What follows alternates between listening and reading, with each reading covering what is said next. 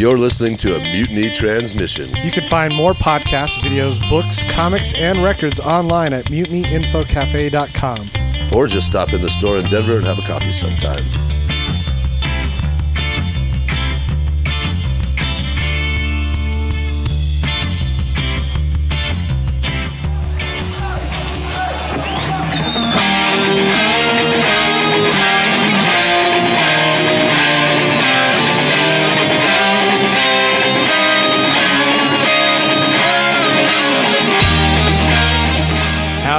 Howdy. Howdy. What's going on? We're, we're doing a show. Sorry, uh, we got started a little late, guys. Um, the the Mevo says that I'm banned in some way. I can't imagine how I got banned unless you know Facebook listened to the show. I suppose that might get us banned, or or YouTube. I don't know. Maybe somebody went. "Meh." Having too much fun. I guess, man. I mean, I'm trying to think. I'm like trying to think of specific things that might have upset somebody, and there are definitely many specific things that are probably a terms of service violation. Hmm. Yeah, you're in serious trouble, Aaron. Freedom of serious speech, man. Serious fucking trouble. This is what we. This is what we get. Well, it's it's it's freedom of, of speech unless it upsets somebody. That's exactly how unless it it works. now. upsets exactly one person. Welcome to episode 95 of the motherfucking podcast.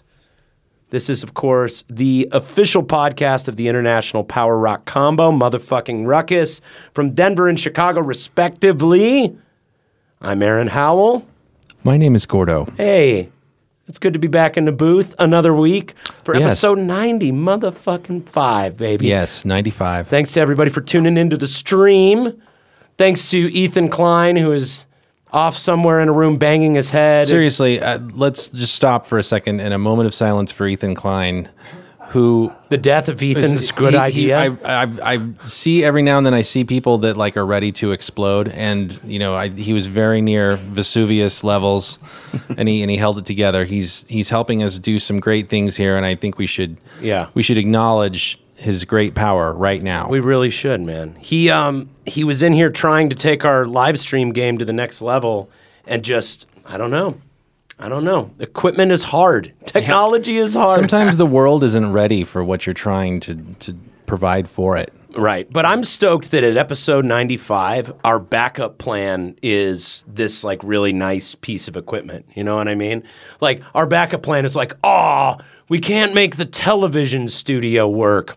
I guess we'll have to use this piece of live streaming technology. You know, Crumbs. like yeah, ah, gee whiz. That's still rather recent in, Yeah. in the setup and very novel. It's very novel. Like it, like we're already over it. We're like, "Pff, nah, we could do cooler. Oh, single camera just moves around with people's faces. Whatever. So it what? just it just like tracks people's faces. It's bullshit. Mm. My guest this week, our guest. I say my guest. Thank you. Our Thank guest. you. I, I Of course. yes. I, I, I treat you like like like the the the the subjugate in an unbalanced relationship. You know what I mean? And Gordo will be having a salad. I can cut off your mic at any time, man. we know who's in control. We know who wears the pants in this relationship. hey, uh, our guest this week on the show is an old friend, uh, a hell of a musician, a guy um, I've known for a very long time. You may have seen him uh, in Fast Eddy. You may have seen him in his former band, The Dirty Few. Uh, you may have read his publication, Barf Magazine. Yes. Which is uh, how many issues of Barf have you guys done now? Oh gosh, uh, I'm a bad editor in chief because I don't know. You guys are a- still going though, yeah, right? I just haven't seen an it's issue on a, out a bit. It's on a hiatus right now. We kind of lost our uh, well, we lost our printer. Who was who your you might know, Joey Coloroso. Oh, Joey Coloroso, yeah. Yeah, he did a um, bunch of stuff. He's done a bunch of stuff for us. Yeah. Oh, I know. He's amazing. And uh, But he left Superior. He did, and we really only wanted to work with local people, Right. Which is a daunting task, honestly, to try and do a you know self-run publication, Right. With the resources that were kind of limited. There's there's a lot of people who are looking for eh, if there's a printer out there, a local printer who wants to help print magazines and comic books and posters and albums, you know, for bands, there is a need because Joey was the dude. For He was a guy, Time. yeah. And it's a um, tragic loss for the community. I I mean, it really honestly, is. it's we, we did so many flyers and handbills and all kinds of shit with him. It's a niche in this community. I feel like that. Did he get filled. out of the industry completely? I don't out know. of the, I haven't spoken to him since you know we lost contact. So, Mm-hmm. um, I mean, I hope he gets back up and running. I don't know what his plans are, but He did our fir- he did our first comic. He did all the laminates for our, our first motion comic release. He did he's done a ton of posters for us. Mm-hmm. I've been I mean I've been working with Joey since uh, the Rockaway. yeah, Like he Oh, yeah. I, I still have some flyers that he printed from that. I imagine. I think he still has an outstanding invoice for the Rockaway. oh, I'm sure. yeah, yeah, I think a lot of people have outstanding. well, he was really good about it. He'd float the bill, and yeah no he was and uh, yeah, we we tested that boundary a couple times because we were having trouble with our advertising. So Yeah, yeah, we uh, we floated the bill a couple of times. I'm sure it's really hard for you know uh, uh, independent zine where like you guys rely on the the ad. Yeah, ad we only rely on ads from you know people in mostly Denver uh, because we just want to support small local business in this town. Right. And I kind of was on the position personally where I didn't want to run a whole bunch of dispensary ads and right. Uh, like the west, the Westword is almost entirely dispensary. I know. Well, and it's kind of a shame because Hey, I shout, feel by like, the way, shout out to the Westword. I love the Westword. Thank you for the write up. Oh, absolutely. Yeah, no, and I that love was the a really good write up, by the way. Oh, thank you, Gordo. Thank you very much, man. Hey, we'll, we'll talk about that later in the episode. I wanted to get your thoughts on it. I didn't even say your name, Micah Yeah. Morris. My friend Micah Morris is on the show. Welcome, Micah. Hey, Welcome, Micah. what's happening? dude. I, I, how have you been? I haven't seen you in a in a long time. It's been quite a while. Yeah, um, I've been good, man. It's I don't get out to shows much. Yeah, I know, don't either. rare. Actually, unless I'm playing. Yeah, the rocker be rocked thing. Dude. Yeah. that we had when we had Karen Kuda on here. She brought up the the rocker be rocked thing because it's like if you're not playing a show, Mm-hmm. you're probably working at a bar or a coffee shop somewhere Yeah. Mm-hmm. trying to make ends meet, and so you don't really get to catch your buddies' shows. As I know. much. I feel bad for that. I also kind of exhaust a lot of my personal energy when I perform, and then when I'm not performing or you know, kind of out in public, I, I kind of like have to take some time to. We talked about the, the lead singer disease thing when you and I were going back and forth. Uh-huh. Yeah. About like the being in love with the sound of your own voice. And, and We gotta learn how to do that. It's hard at well, first. But, but do you consider yourself to be an introvert? Absolutely, yeah. Um, well, I, I, I consider myself a part-time extrovert, Right. more so. Right. I think that's that's something that we're seeing you know, we're learning a lot more about in just like studying human beings Mm-hmm. is That's definitely my what I'm familiar with is the introvert and then extrovert by necessity. Right. You know. Right. Yeah. Like like so when when I was taking NLP and I was I was learning uh, the Myers Briggs and I'm learning all these mm-hmm. these different personality traits and things like that. Like they they talked about the clues to you know what makes an extrovert and what makes an introvert. And mm-hmm. the big thing was are you energized by groups or are you de-energized by groups? Mm-hmm. Like it's like you know, introverts still like people. They just feel drained by social situations. Absolutely, You know yeah. mean? That's, uh, that's something I didn't understand until recently. That I do have like a crazy amount of social anxiety when there's a lot of people around, but I sort of get that out when I perform. Right. You gotta have you gotta have monitors or a bar in front of you. Yeah, it's like, a the way- shield, you know. It's like yeah.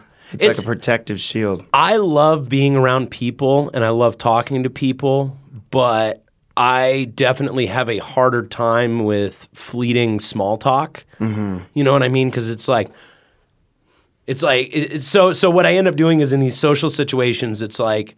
What I really want to do is sit down and have a one-on-one conversation, like Yeah. we were doing a podcast or something. But since that doesn't work in this context, because we're at a show or whatever, and it's super loud, Mm-hmm. you like almost don't know when to end the interaction. Exactly. And you like, and you could you could tell when like two artists are talking to each other, two musicians are because they're both kind of like. Waiting for their chance to talk or Well, something. well, they're both waiting for when is the appropriate time to like to leave.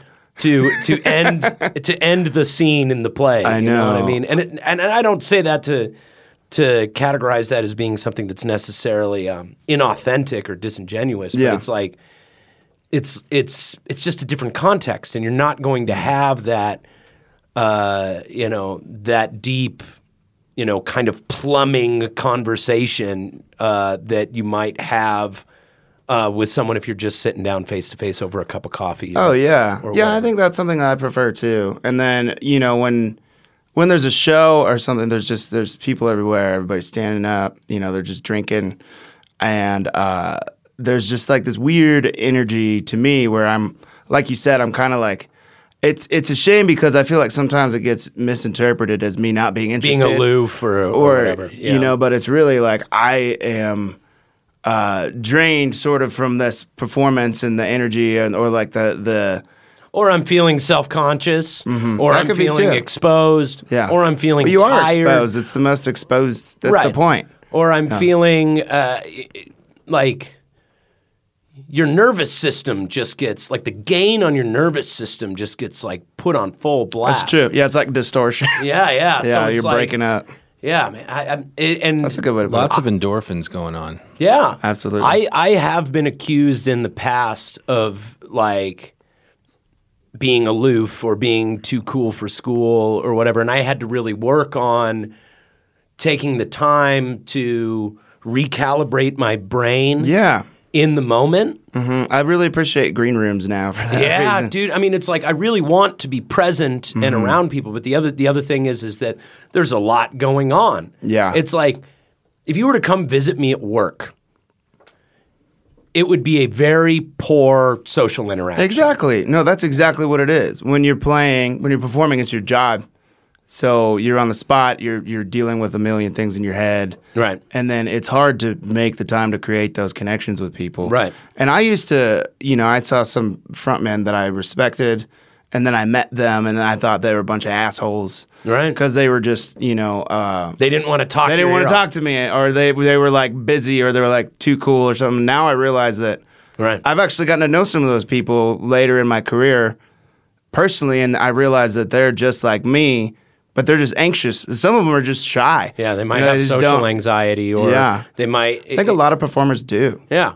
Well, I mean, I think it's a very common thing to not know how to go f- transition from the mental state of being on stage to the mental state of just uh, being in like at a party, you know, Yeah. in, a, in a social situation like that, you know, and and I think that other people don't necessarily know how to act, which is why they drink alcohol and take drugs. That's to like, exactly why I have. yeah, it- That's- yeah. exactly. To kind of like, if we're all on the same drug or the same combination of drugs, if everybody in here is on the same, you know, wavelength, it'll be These easier for us to start all, to connect. These Yeah. wires start to connect. You right. We'll be able to easier. interact together. Yeah, and and because people have this need for, it's like um, it's like the invention of religion. Mm-hmm. You know, um, the idea that uh, you know religion was probably a piece of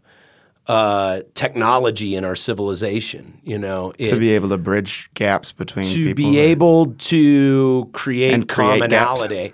To be able to create commonality, you know, Yeah. if you you know if if your tribe all has the same belief system, it's like we can all you know go in for the big win for the whole. You know Mm-hmm. what I mean?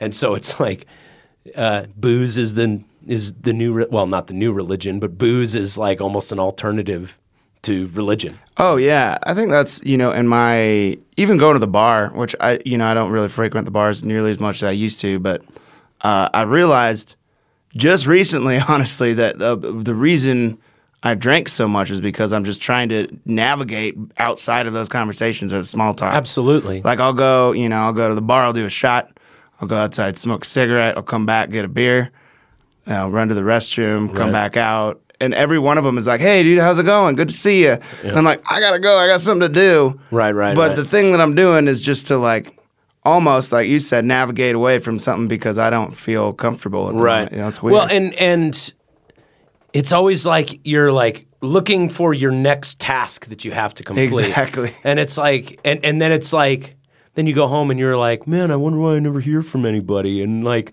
i wonder why i don't get invited to go like hang Isn't that out at weird? and It's like- like Nobody that. calls me. yeah right it's like well it's because every time we call you you flake out and don't come to something. You know I Exactly. mean? Well, you're trying to get away from it. My roommate calls it uh, JOMO as JOMO. opposed to FOMO. Joy of missing out. I have lots of joy of missing out. yeah. but the, the thing is, though, is I like going to shows, yeah. but Me too. I also am when I'm at a show that I really like, like where I'm like really enjoying the music, I'm really lame because I'm kind of just standing there or sitting there and enjoying the show. Yeah, like yeah. I want to enjoy every every minute You of the probably show. got and I all your moshing and dancing out when you were younger. Yeah. Yeah, I mean, I do like to do the floor thing once in a while, but the sound sucks on the floor. Yeah, you true. know, the, the best sound's over by the soundboard, so I want to find a play like Especially sucks when your face is on the floor. Yeah, yeah, totally. but well, and and it's like I feel like in more like bar shows, it is more about the social the the the socialization than it is about the actual show. Mm-hmm. And so I, I don't know. I just that is anxiety inducing for me I think it is for almost everybody. because Weirdly enough. Well, I think you bond over the, the Right. weird social anxiety and then everybody drinks it away. And then- Right, right. Well, and I don't know how to, or it's not that I don't know how to, it's I have trouble having a shallow interaction with someone. Me too. Yeah. You know what I mean? I would rather it's it's like if I'm going to enter into an interaction with somebody, I would rather give them my full atten- my full undivided attention mm-hmm. and see through the conversation to completion. And in those environments because there's so many people, you can't you know, especially if you're playing and you've got stuff to do. Mm-hmm. You know, I got to go to the merch table. I got to go to sound check. I got to do this. I got to run around and find this thing. I got to go back to the car. I got to do that. And every one of those times, you've got to like walk through a crowd of people. And you're running into people, and it's like, oh, I am so happy to see you. I Hold know. on, I'll be right back. And then you and I'll talk, and then you feel like a dick because you know, I know. Well, there's there's some of those too that it's like I don't think people understand in the context that they're kind of being rude sometimes. Where it's like uh, my rude. my coming to my show and having a I know it sounds so conversation with me. it sounds so vain Rude. and terrible when you say it like that, but um, but it is kind of hard sometimes, and you feel bad because people come up and they'll be like, "Oh, you sing and you play guitar. My nephew sings and plays guitar. You guys should hang out, or you know, like you should play music with him and all this stuff." And I was like, "I'm so stoked for that, for him and for you, but I have trouble with like, okay, I don't think that we're gonna develop a harmonious friendship in the future." Like your brain just starts breaking I'm trying to move my amp right now, and I'm covered in sweat. Like, right. I look disgusting. I feel gross, and I smell like shit. So I'm not like, I'm not in my top tip top social shape at that moment. You know what I'm saying? what one of the best lessons I've learned, and I've men- I've probably mentioned this a couple times on the show, but it's probably been a while. One of the best lessons that I learned was when we went on tour in Europe and we played with the Carburetors. Those guys were masters mm-hmm. because Eddie Guz, the singer of the Carburetors, his philosophy was the show starts the second you walk off the bus. And it ends when you get back on the bus. And Oh, I completely away. agree. And he Yeah. goes, he they would have this thing where they would get off stage and they would all immediately run to the merch table Communicate and that's there. where they shot the shit with Yeah. people because i mean so much of the sustainability of the business side of it depends on that anyway Oh, of course. and then you know That's a really good idea. There's one place that people know to find you. Mm-hmm. All your friends can come by and say what's up, and then it becomes kind of the social, like it becomes the kitchen. but then there's still this thing between you and the the audience. You know, Well, there's see, a table between you, maybe. Like That's why you get a merch person and you just stand in front of or next to the table. So then your whole job is just to talk to people while your merch person does does Uh-huh. good the work. Like any like we've had Sarah Marafi has done merch for us. She Oh, yeah. fucking rocks at She it. She worked with Barf too. Did it, yeah, she she, wrote for Barf. She did an article on us for Barf. Yeah, Yeah. yeah, Which was super fun. She kind of saved us for a while. She, How so? Well, you know, it's just like she she put a lot of energy. She puts a ton of energy into anything that she does. Right. So, uh, we just needed a new spark. I felt like. Well, and she loves rock and roll. Yeah. Oh, she Like she's a true genuine die diehard rock and roller. Yeah, man. Yeah. Yeah, and and uh, then of course we've also had my dad do merch for us, and my dad is great because if you ask my dad to stand in a place and to do a thing, because he was a cop for 43 years and in the military, Mm. he will stand where you ask him to stand. Merch dad. yeah, merch dad's the shit. And Uh-huh. so people are coming up and going, "Hey, can I get one of those in a large? Can I get this? Can I get this record?" And my dad's Mm-hmm. going, "Okay, hold on one sec." And he's dealing with that. And then I get to go, "Hey, man, it's been a long time. Haven't seen you in a while." Yeah. And and you can have I feel like doing that has made it so that even though albeit a short interaction, you can have a higher quality interaction with more people in a Yeah. more organized way. You Yeah, and I think mean? that's a thing. Like, uh, I really never mean for things to be misconstrued as rude, but like, I would rather give somebody my full attention, like Right. you said, and be able to have a genuine conversation with them. But I'm always interested. I'm always like, "What's your name?" Like, I want to know your story. I'm really interested um, because I love people and I really love talking to them. But I, you know, I struggle in that context because, like you said, it's like you're at work.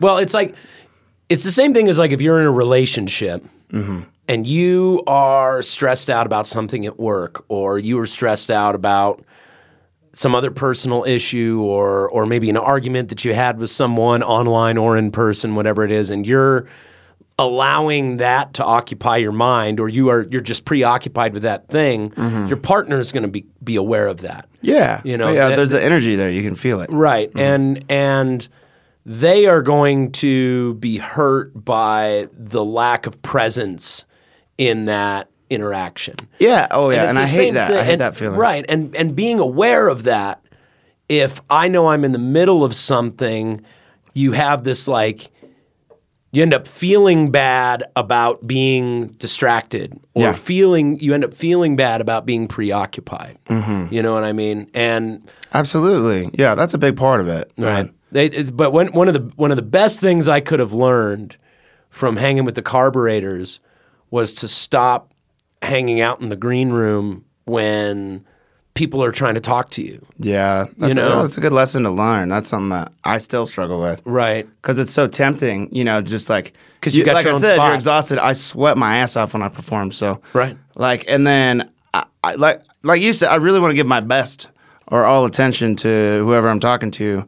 But if I, you know, if I got an amp in my hand and I'm covered in sweat, I would just like, I'm like, hey, how's it going? Yeah, yeah, yeah, yeah. just yeah. like, you know, it's like showing up to a date and you're just like you just got off of track meet. Yeah, yeah, You know, yeah, yeah. Like, or like you've really got to take a shit. yeah, oh yeah, you're just like struggling. It's like, hey, it's really good to see you. Like, eh, I, I, I have always appreciated the people who who just have the personality where they will flat out be honest with you about why they're being so antsy or aloof. Or I gotta whatever. poop. They're they're like, hey, seriously, I don't mean to be rude, but I'm kind of in a hurry because I just shit my pants and I got to get out of here. yeah, you don't want to smell it. yeah, yeah, yeah. It's like, oh, cool. Then by all Get means, the fuck away from me. yeah, get out of here. So, um, so yeah, man. Uh, first of all, tell me, uh, tell me, kind of why Barf has slowed down. Like, well, what, what's, um, what's going it's something with that you know. It's actually I, I feel really bad about it. Um, you guys should do a podcast. I actually one of the reasons I asked you on here Uh-huh. is I was thinking about Barf Magazine should do a sort of a podcast. collaborative Barfcast. thing. Dude, the Barfcast. Barf that would be you guys would be ten times more popular than this show in a week, man. It's a just fun because thing. of the people you can, that you, can have throw involved. barf in front of anything. It sounds great. Yeah, yeah. Well, I, why I love the name. You know, it's the the the people that you have contributing to it and the people you have involved in it are are.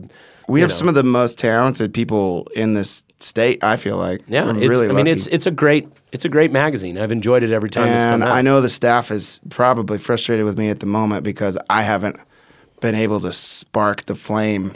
I, I mean, it's there, but Do you just have a- too many irons in the fire on. Well, I had for what? a long time, and that's something I had to take care of my mental health.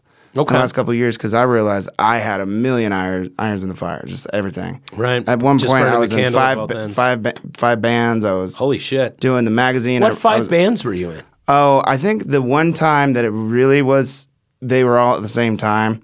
It was Rip Rats, Dirty Few, Six Shooter, Fast Eddy, and um, and then I'd do fill in work Right. a, a bunch for different bands, and um, I think my buddy Danny Dodge, I was playing for him. Yeah, yeah, time. yeah, yeah. You and Parker both played with Danny Dodge, Yeah. right? hmm And then um, and then I had a business, my own personal business, which is how I make my my own money, and then. Wh- uh, wh- which is what? What's your business? What's your business? It's it's it's a delivery service basically, and at the time So I thought it was a drug dealer. sure. Actually, it's not far off. I had a wine contract. Actually, Tay, um, your old guitar player, I had him working for me for a while. Delivering wine? Yeah, delivering wine. I had a wine contract, so we would basically all my friends had band vans, so we would we got a contract for a distributor that needed extra hands or extra drivers. So that's so he was doing that job working with you. That's awesome. Yeah. Okay. Yeah, did you? Yeah, you heard about that? Yeah, yeah. t- I was talking to. He's Tay my wine guy. He's the yeah, wine yeah. They they came down and recorded some tracks, and we were talking about you know delivering wine and shit. So Yeah, actually, yeah, I pulled him into that, and then he crushed me on it. He's like a million times better at it than I am.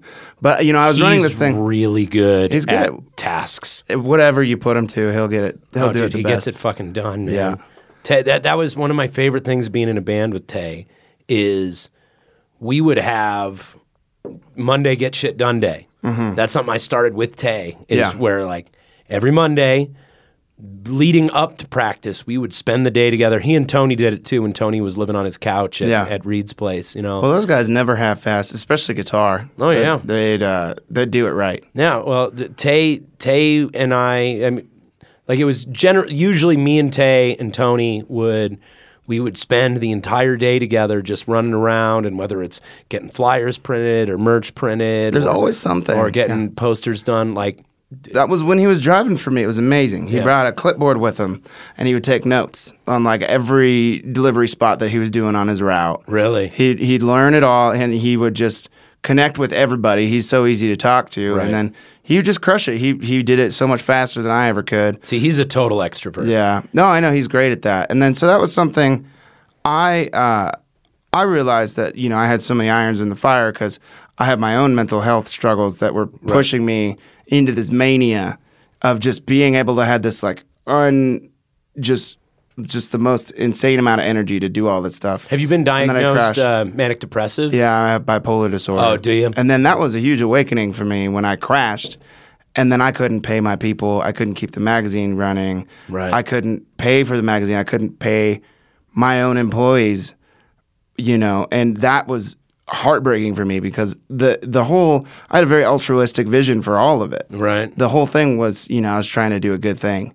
Right. Well, and when you're imagining it, you're like, oh, and then we'll do this thing, and we'll do mm-hmm. this thing, and it'll be great, and But we'll have just the these sky's the limit. I was benefits. like, it's gonna be a revolution. Right. And You it's know? and it's people like you and me tend to not take into account obstacles and delays and setbacks and I'll just go for it. Like, horticultural it. Uh-huh. time, you know, the fact that it takes time for things to for seeds to germinate and grow. When I had that mania, surface. I could oh yeah. the seeds will grow like right now. I, you know, um, it was amazing. I could do all this stuff. If I had that all the time, I'd probably be, you know, sitting on an enterprise. But I just don't. I don't have that. Did you ever take medication for it? I am now. You are. Uh huh. How how do you like? I'm curious because now here's the reason I'm curious is I went and saw, you know, I've seen a variety of different therapists. I've got my one that I really like, Mm-hmm. but at one point Sarah and I, you know, knew we were going to have a kid, and we wanted to make sure we had our house in order. Yeah. So we shopped around for uh, a couples therapist,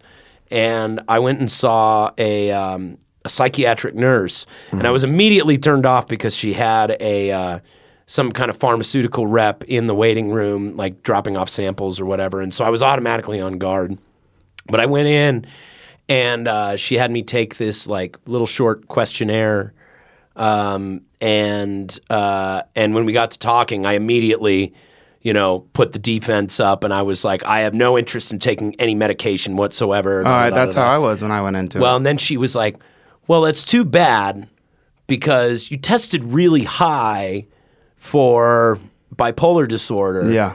And she goes, and a lot of the troubles that you, you know, because before you even go in, you type out a background and everything, and kind of tell them about troubles that you've had. And you know, um, I've come to a place where I'm where I'm happy with who I am, but I was kind of a maniac when I was. I mean, literally, probably a maniac. Maniac. When I, when the I- definition a of maniac. maniac. Yeah, me too. You know, when I was when I was younger, and very impulsive, and just did a lot of stupid things. Yeah. And- you probably bust your ass to get a bunch of shit done too. yeah, exactly. It's like a superpower when you got it, the We- mania. But when it's not going well, Can't do anything. I, I- couldn't do anything. I couldn't even. It was a struggle to move out of my bed. You know. I have the way I have learned to cope with it. Well, but so so first of all, so what she said is like that was really too bad because a lot of the trouble you ran into is probably the result of undiagnosed bipolar disorder Yeah. you know and so that's that's kind of stuck with me a little bit but um, the way that i've dealt with it without medication is even when i'm down even when i'm in the depression i force myself to act in spite of whether or not i Oh, What is feel it? like it. opposition. Wait, what is it? Opposite. Oh, oppositional defiant disorder. Is that what it is? Yeah. what is that I, I ran a day center for a while, so I know all about that. what is oppositional defiant Um, disorder It's basically it, it's basically if you're like say that there's a requested task, like this is how I used to, you know, uh, deal with it is um, you have or, you know a task that you're requesting of someone, and they depending on how you ask it, like you know the, the other person may just be like, nope, right you know mm-hmm. like nope not doing that you know and the simple fact that you're wanting someone to do this task they're they're just not going to budge they're Yeah. like oh you want me to do that but you have Oh, to I know a lot of people like that. yeah and I don't know if it's but you know it- diagnosed that. yeah it's like you, it's about kind of finding the the motivation within that person and that- to find how to do that Right, task right, right. rather, the rather pride, than just say your pride is the almost biggest motivation to not do something. Right. exactly Which is really a, it's exactly a, such a big handicap, really, is your Yeah. pride.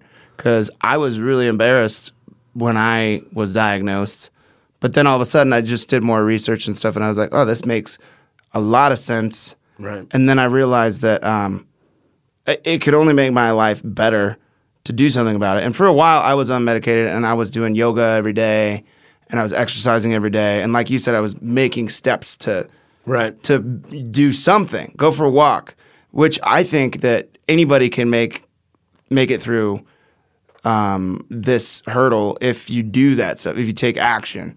right But If- if you- physical activity is a really big like it, it really works like Absolutely. getting yourself getting out your there eating, a- moving, and sleeping dialed I in. think a Yeah. lot of these things come from humans just don't aren't as active as they're meant to be. Well, and and also um, we it's just not part of our problem solving schema, you know? Like we don't think, oh yeah, I should go out for a walk and just clear my head for a while. well, Like, and and our um, our technology, ha, you know, we are still monkeys, and our uh, a lot of times our um, grasp exceeds our reach.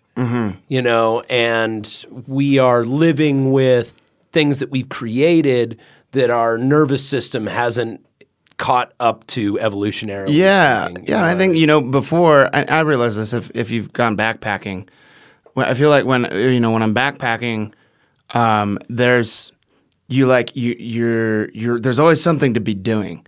You know, Right. you go gather firewood. You're like fishing. You're prepping a meal. You're doing all these things constantly just to be able to make it through the experience. Right. And I think that's you know in that moment everything is kind of gratifying because you're working towards the simple task of existing.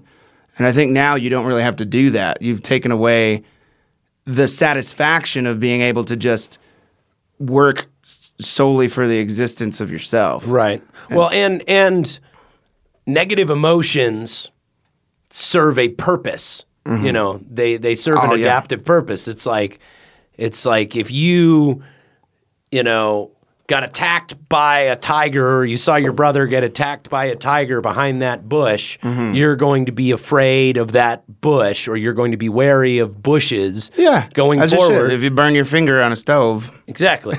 So and and I think we live in a time where we've tricked ourselves into thinking that we shouldn't experience that. Oh yeah. That we shouldn't ever suffer, that we shouldn't ever experience God, rock and roll would suck if that was the case. Right. If, if, if everything was just awesome all the time. Right. For real. No, it, it, it's um. So one of the ways that I've learned to deal with it is I do my best to run the program, whether I feel like it or not. Yeah. Like if I succumbed to whatever form of mental illness that I have, whatever form of chemical imbalance or or crossed wiring that I have, if if I gave into that, this podcast would be done, Yeah. band would be done. You know, that's what happened to me. I think with a lot of my projects, just kind of fell apart.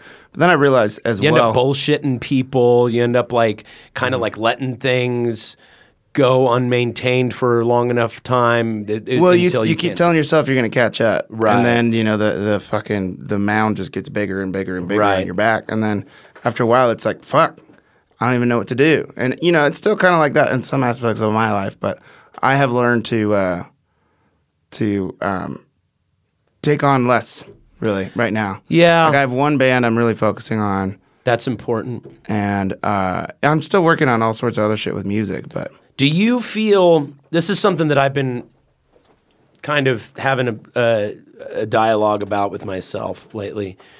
Do you ever suspect that you are addicted in some way to the approval of others? Mm-hmm.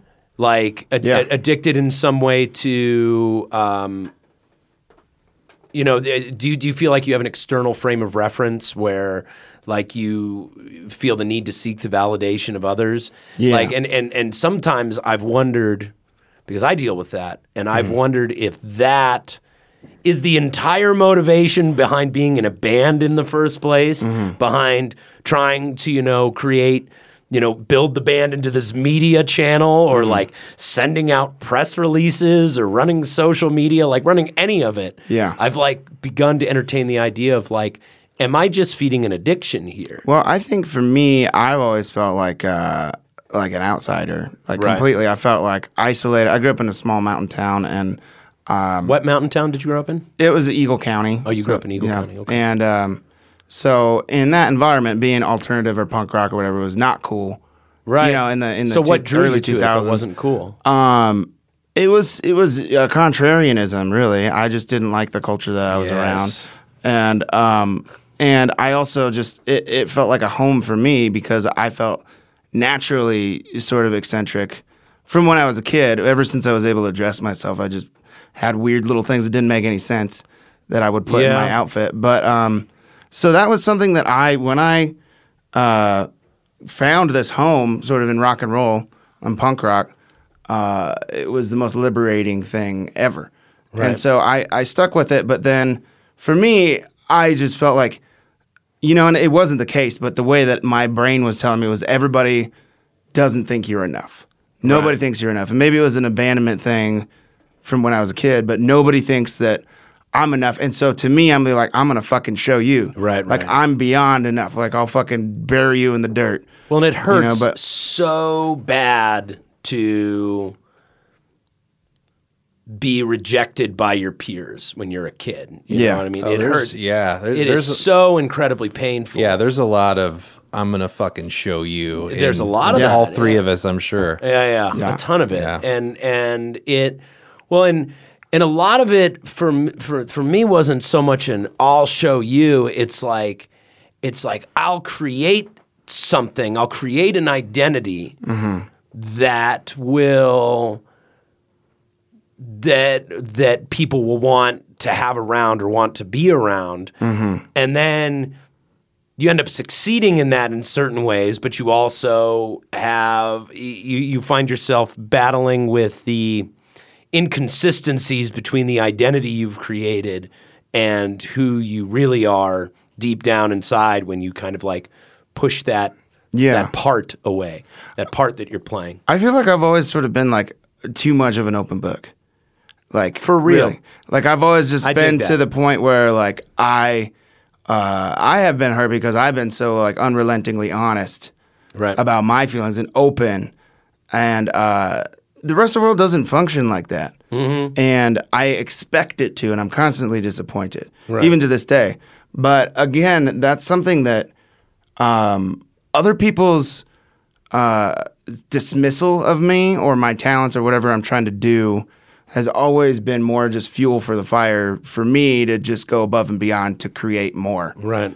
And maybe it's not even to prove it to them, it's to prove it to myself that I'm worth it to myself. Right. If that makes sense. Uh, that's a uh, yeah, that's a huge part of it for me. I- Well, and then and then because I, you know, I think that's the biggest demon in my head is myself telling me I'm not good enough. oh yeah, likewise. I, I can't remember. I can't for the life of me remember the name of the speaker, but it was you know it was one of those uh, those one of those school of life um, or after school YouTube videos where like they take a speech that someone does and then someone's sitting there illustrating the whole thing while they talk. I can't remember what it was. Some college commencement speech, and and maybe I'll be able to find it on the. Um, oh God, what was it? That there, if Gordo, if you go on um, the YouTube channel for After Skool, after S K O O L, um, there's one that is a is a commencement speech, and I, I just want to make sure I credit the person right. Um, but he talks in the speech. He talks about uh, in in the speech he talks about even if you claim not to be religious, you worship something. Oh, yeah. We all worship something and whatever it is that you worship will have this other side to it that that inflicts pain on you. Yeah. Like if you if you worship material things, you'll never feel like you have enough material things. You'll always feel poor. You know, Yeah. or, or, or if you worship money, you'll always feel poor. Or if you worship uh, the approval of others, you'll always feel like you're not enough. You'll always feel like you're an outsider in Yeah. some The way. The need for acceptance will make you invisible. the need that- for acceptance. that the I, one? I, I mm-hmm. think it is. The need for acceptance will make you invisible. Yeah. I mean, it's a, it's a really great channel. There's mm. awesome stuff on Your Maybe- mind is an excellent servant, but a terrible master. That's it. That's it. That's the one. Yeah. Who is that? That is. Uh, oh yeah, David Foster Wallace. Yeah. David Foster Wallace. Yeah, yeah. of course it is. Yeah, man.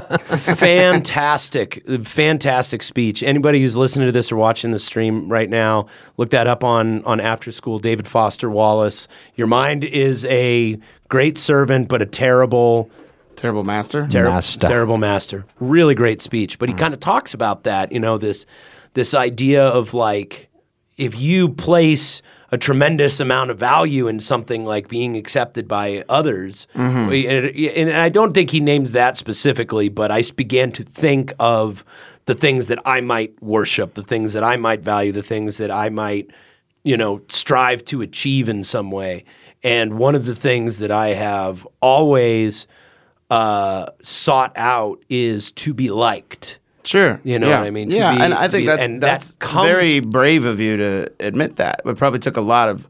Well, for me, I realized that too, but it took a lot of uh, strength. I feel like it takes like strength to acknowledge that need for It was, attention or you know, something, it, it, to to come to the realization. I feel didn't take much strength. It was Mm. a matter of learning to ask the right questions because it was something that I had never even considered before. Yeah. you know, until until I started really trying to make some changes to my life and and decided I didn't like the way I was living and I wanted to live a different way. Until I started pursuing information and education that steered me in the direction of asking the right questions, mm-hmm. you know, I, I I wouldn't have even thought to to look.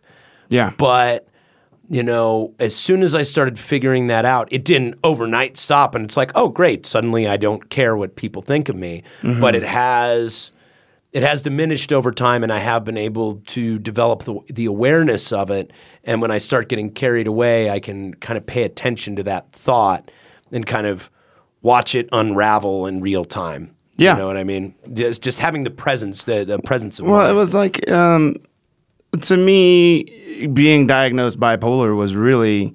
It took a minute to sink in, but it was really a relief because I realized that it like wasn't my fault. Right. Like, it's like I have oh, there's a there's something up with my wiring. Yeah. Right. Um, but it, it for me that took a lot of strength uh, to, or a lot of you know like practiced strength to just admit that Right. I needed help, Right. and that we all kind of need help, you know, as as human Right. beings. I like help. Yeah. I just never prioritized it. Yeah. Exactly. You know, and probably the the issue that I is probably facing me in, in regard to that arena right now is my distrust for pharmaceutical companies. Yeah. I'm afraid of taking medication, and I can admit this. I'm afraid of taking medication because I'm afraid of losing the mania.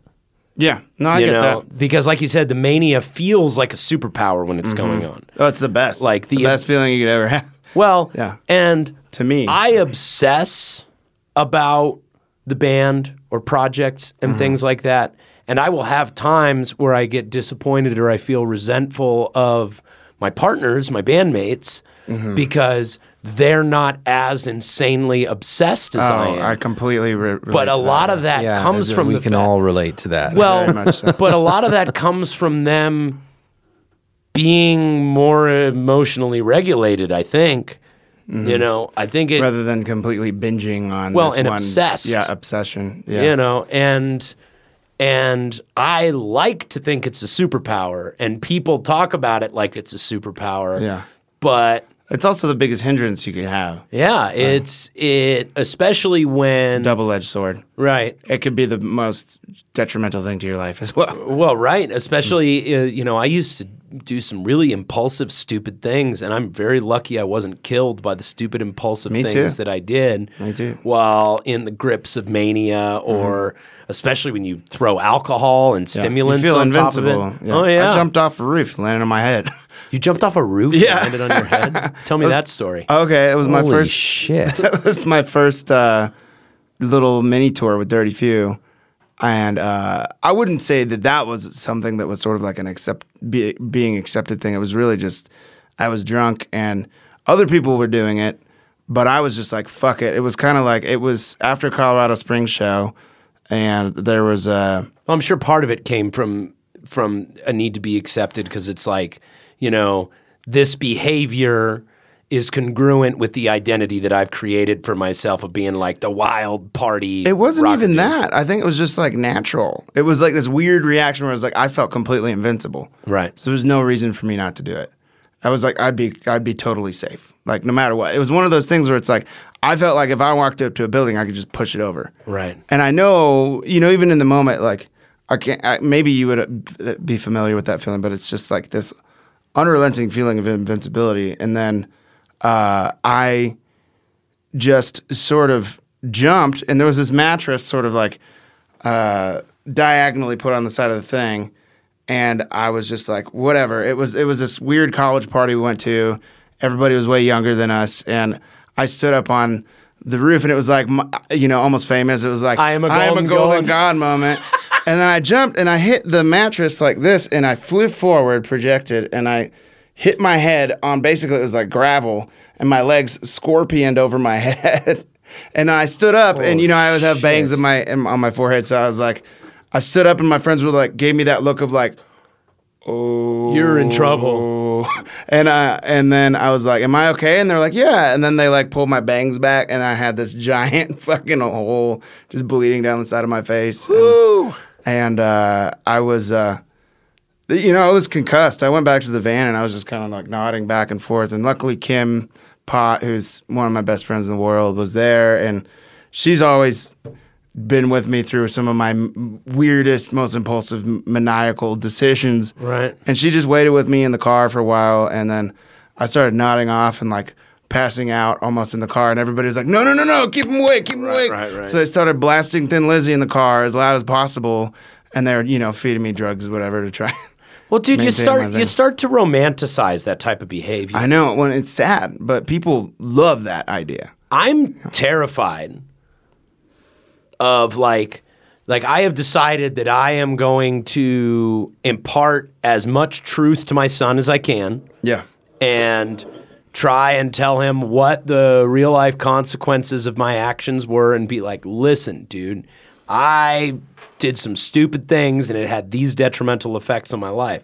Mm-hmm. My hope is that he'll go, "Yeah, that sounds awful. I don't want to do it." Mm. My fear is that he'll romanticize it in some way. Oh, I know. And be Yeah. like be like, "Oh, my dad used to be this crazy rocker dude, and then but then he had like a come to Jesus moment, Mm-hmm. and he got his shit together, and he turned out fine. So, in order to be a more complete, well-rounded human being, I should have the same experience." There's a lot wrapped up in the role of just being in a band and playing rock and roll music. I mean, there's a lot of there's this almost expectation, I know, and it's actually it's, you know, and it's and it's all pretty much bullshit. Mm-hmm. Oh, it's all bullshit because everybody is just playing a character. Mm-hmm. Like if you if you read Slash's book, like mm-hmm. like so many of us look up to a character like Slash, Mm-hmm. right? Or like the guys from Guns N' Roses, and will, you know, you know how it was when there was that period of time where there was a whole group of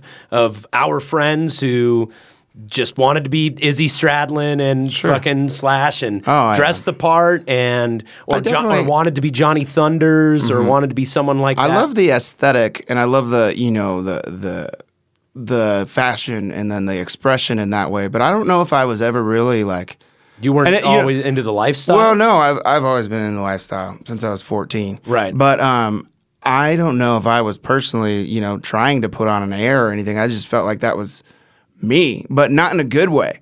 Like other people would glamorize my behavior, but to me it was sad. It was Right. fucking weird. Like I, you know, jumping out. I like I jumped out of a moving car, going like thirty miles an hour, and like, Right. And people like, you know, of course, as soon as it, you know, people like glamorize this idea, they've made like a Westword comic strip of me jumping off a roof and landing on my head or whatever. Yeah, it's you know, like, "Oh, that's so funny," That's fucking badass, or you know, it's Right. cool that this guy does this crazy shit. But like when you come down and then you wake up wounded and hung over off your ass and you've been abusing alcohol from you know like touring for like a month and making these reckless decisions and running up credit card debt and feeling just you know- like feeling just like killing yourself all the time. exactly know? and that's a big thing and uh, that's a struggle that i think you know, i think a lot of people feel that way but um the, it's dangerous the glamorization of that behavior Well, but, but my my point is is that you look at the people who like idolize people like the dudes from like Guns N' Roses or Motley Crue or like Johnny Thunders or whatever, Mm-hmm. and then you like read their stories and they're talking about oh I looked up to the guys from Aerosmith and The Sweet so much and and back and back and back and you look at how all those heroes ended up. You know, it's like I their don't think they bodies were- are destroyed. they were they're- miserable. Yeah, you look at Stiv Bators later in his life, or uh, Yeah. And honestly, your your point, I think, like, think you know, Sid Vicious was literally paid so much money to be a character. You know, he had he like no musical talent, Yeah. but he was a junkie before before any of that, and like they encouraged that. It's Right. really sad. They exploited this poor kid Right. for his appearance and his they wanted him to be a fucking waste toy Yeah, trash we want bag. you to be a we want you I to be a if train that's wreck. kind of part of the whole thing, assimilating this culture and making it a fucking, uh, you know, like a Same thing prob- menagerie, some right. sort of fucking uh, circus act where these people are never going to change anything, and they're all junkies and they're all, you know, right. But I well, don't it's like it's like well, no, no, no. I mean that that's a real thing, man. Is like people you glamorize it. Sad. It's fucking whoever sad. identity drives behavior, Mm-hmm. and that behavior generates your emotional state Mm-hmm. And determines your experience of life in the world. Yeah. You know, so you decide who you are, you know, on an unconscious level, and then you you do behaviors that are congruent with the behaviors of that identity that you've chosen. That's true. for Yeah, uh, yourself. punk rock. You know? Well, I mean, you look e- exactly. So it's Yeah, like you got to be as punk as fuck. Dude, I am I am legitimately embarrassed and ashamed of so much of the stuff that I did early on in my career Mm-hmm. because I was trying to be the like sleazy wastoid punk rock dude. Yeah. You know, because I'm listening to GG Allin and the Quincy Punks and fucking hanging around with other alcoholics and Yeah. addicts and, Well, and people with with some- unchecked mental illness. you I know? thought it was cool to hang out with straight up sociopathic criminals. Right. I thought that was the most punk thing I could do. Yeah. You know, I hung out with this kid that was literally, you know, I saw him crack people over the head with a smiley. And Oh, yeah? I, I thought that was punk rock as fuck. Dude, I know, You know, I I, know like, murderers. Yeah. I know murderers. I know I people too. that are in prison. I you do know too. what I mean? For for a, a variety of different Yeah, crimes. It's embarrassing looking back on that because Yeah. now I'm like, God, that's fucking horrible. And like, I, you know, my identity was tied into that shit. I thought it was badass. I would tell these stories about these dudes, you know, breaking out of, uh, you know, detox facilities and stealing cars and Right. and I thought that was so cool. Now I'm just like, you know, if there's anything I could impart to younger kids that are getting into rock and roll and all that shit, is like that's not cool. that part is totally really in- not cool. idiosyncratic and has nothing to It do has with to do with rock and roll. Rock and roll is love Yeah. to me. I think it's love and acceptance and Right. Um, if there's anything I can impart to younger kids, it's just don't don't get lost in that delusion, right. and don't let them make you a victim of yourself. Right. And and be careful of who you strive to become to be accepted by others because you might become that person. Yeah, You know, And then- I did a lot of things to impress people that weren't going to like me no matter who I was. Mm-hmm. And that, frankly, now I don't like. well, who's the, what's the fucking point anyway? Right, Like well- those people probably suck. They're never gonna fucking bail Here- you out of jail. here- or, here's here's something. Now, I would not ascribe this to as a universal to everyone, but I do think that there are probably, and I don't know how it was for you, and I don't know how it was for you, Gordo, but I think what it, a, a lot of it was for me is I came from, I came from a, a good background. yeah, My family's great. You know, I grew up with a lot of love, both parents in the house. I was kind of hyperactive and a little weird and got picked on a bit and was and I was small and I think that created some sort of like inferiority complex because I felt like I was bland and you know living in this homogenous you know suburban world so and you I wanted wanted to validate your rock cred or whatever. I on some level. I wanted to well what it was is is I wanted to be a cool, intense, interesting character and then I came about, you know, learning about different rock and roll bands and, and learning about punk rock and things like that, you know, dyeing my hair and wearing a fucking anarchy shirt like Yeah, yeah. you know that I got Sure. a hot topic like a chode, you know. Like shit like that, you know, just like wanting to prove that I was crazy and I was wild and I was, you know, because I didn't want to feel like a small suburban fucking uh, white kid with nothing to say Yeah. and no nothing interesting about them. I just felt like a weird kid that people beat up on Sure. you know, or I felt like a, I just felt like a weird, annoying kid when in my family, I was used to being accepted and I was used to having this like loving relationship with all the people around me, but I didn't, I didn't feel like I had anything, any type of currency that was worthwhile to my peer group. Okay. Yeah, I feel like it's funny because uh, I feel similar, but I feel like it's transferred.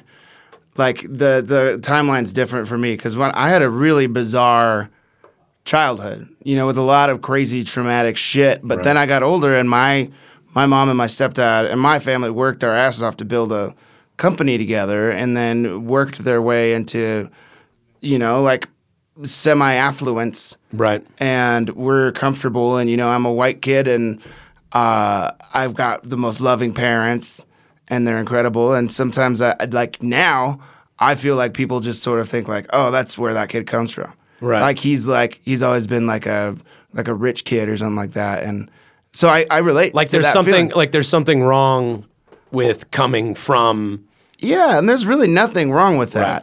Um, in fact, it's cool.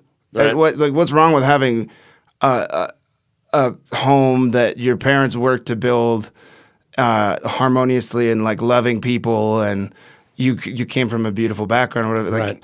uh, The- the and maybe kid that's that- the that- insecurity about the blues. It's like, but everything's relative. There's pain in every in every facet of life. it's like that Johnny Two Bags song by the Vandals. Yeah. Like, like Johnny Two Bags doesn't have the blues and it makes him sad. Brings him down, but not down enough to have the You're sad because you don't have the blues. That's funny. Well, and it's like, but then you, but but it it is a real thing because it's like you're like trying to get into this cool subculture, and you're like getting around people who like treat you like a poser. Yeah. You know, they're like yeah. they're like, go home, little kid. You know, you know, you don't you don't know anything about this. This isn't I for pity you. those da, da. people. Yeah, but I, I don't know. I was always treated like an outsider from day one when I was a kid, you know, on, on up through getting into metal and punk rock and all that stuff. Like, Right. I was Me too. consistently uh, the odd man out, you know. Especially in Kansas too. I imagine. well. I was I was raised by two gay men in Kansas, and basically that was like at that point. That's I mean, cool as That's fuck. like I mean, well, I it, it was cool as fuck, and I had we had a great family, Yeah. but. Um, you figure out who your friends are really fast, But it's only um, it's only cool are. as fuck because we understand the risk involved with that. Like Yeah, the that's balls gangsta, that it takes. man. That's, That's gangsta, gangsta. shit. But don't think don't think I didn't beg my dads to move. yeah. It's like there's this cool place called San Francisco. Yeah. Let's move there. yeah, let's move there. None of Be- us would get any shit there. Yeah, yeah. But no, no, we're gonna stay here in Kansas. And, and we did. That's gangster. Uh, Yeah. dude, I- but it's but we say that Mm-hmm. because we understand the risk and the sacrifice involved and Yeah. the and the like like The audacity, dude the to real that and that balls kind that it takes to do that and the danger associated with it. Yeah. you know what i mean? And so like dude i can't even i can't imagine being in a gay household in fucking kansas in the 70s and the 80s dude.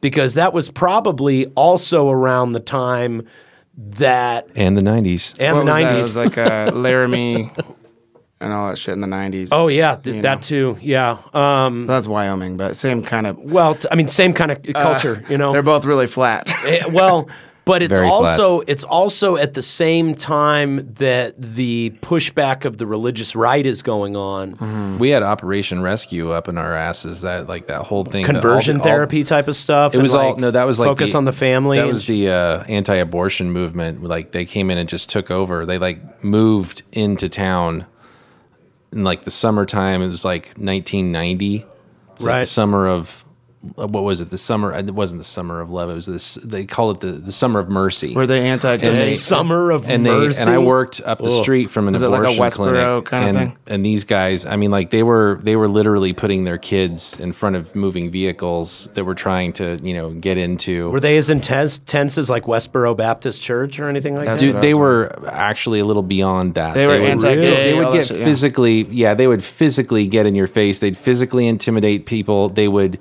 do everything they possibly could to keep pe- funny, how people from Christian is entering. that? Yeah, I know they they do everything, but uh, they they could do to like stop people from getting into the the clinics themselves, and including like putting their own children like you know in front of these moving vehicles. Right. And it just blew my fucking mind. It was just like this is yeah. I mean, like I I. I, I yeah, I wouldn't recommend living in Kansas.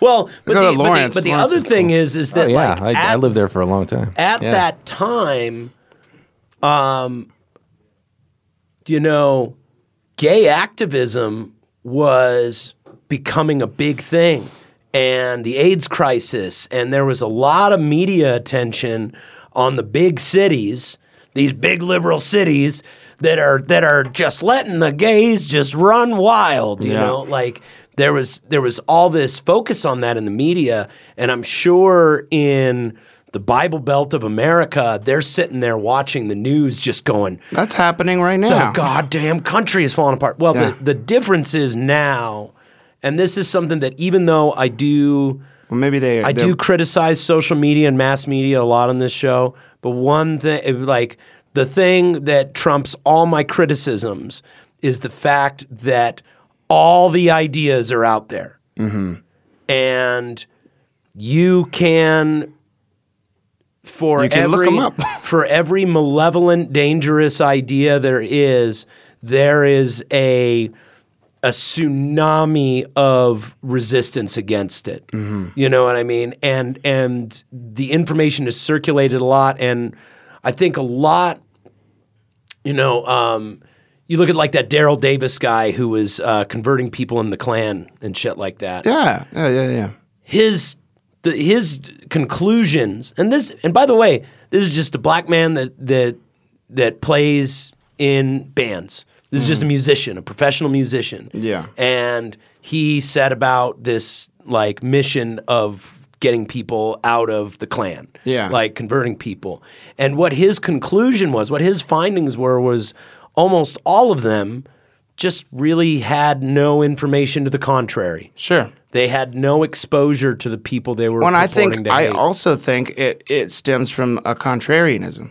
Right. Sometimes I feel like You're not going to push your ideas down Well, my throat. I think sometimes they probably have similar sentiments. I think there's a lot of similarities between people, but well, I mean, because more because similarities than differences. exactly because somebody is liberal and they say something, then a Right. conservative will be more prone to disagree with it. Just but if a conservative said that same thing, they might agree with it. Well, you know, it could be something right. really simple, it could be something really small, but it's a contrarianism because they want to just they just it's the two sides clashing. they throw the baby out with the bathwater. Yeah. Well, and what what I think is interesting is since we live in this time where all the ideas are out there and they're all interacting with each other, we're seeing an emergence of popular pluralism where you know, obviously you're not going to see it in in the biggest, most heated arguments because the biggest, most heated arguments are people who have pretty polarized opinions and aren't going to relent and are just going to die on the hill, you know. Mm-hmm. But I think that most people who are participating in these discussions uh, on a- on a variety of subjects are they're beginning to go. I can take this, I can leave this idea. You know, you're getting you're getting more people who are choosing their spirituality a la carte. Yeah. They're choosing their politics more a la Well, carte. all and it's of like the information is at your fingertips. Right. So that's another thing. I think that there is a degree of accountability now where it's like you can't just dismiss facts. Right. Because you can look them up. Like Right. they're right in front of you. And I I think that that's something that has uh, at this day and age like you know uh, that's the difference between humans and animals i guess is that we're sentient we have the ability to acknowledge As far things as that we we know. do as far as we know right right, right, right. As But far as we- we know, no one else has it. yeah. So well, no, and and you know, I don't mean to dismiss that idea, but at the same time, we The have dolphins are going to write a letter now, an angry letter. exactly. uh, we uh, we're accountable, and we're accountable to spreading misinformation. And if you're wrong, again, it's just this pride thing that's kind of a plague in the world. It's like if you're wrong, if you don't know, say so, and if you're wrong, admit it. Who cares? I'm wrong about all sorts of shit, and I say shit confidently. People believe me. Like I do this thing sometimes where I get in a car, and you know I'm just so used to being in the driver's seat that I'll just drive in a direction somebody says we're going somewhere. I'll just start driving.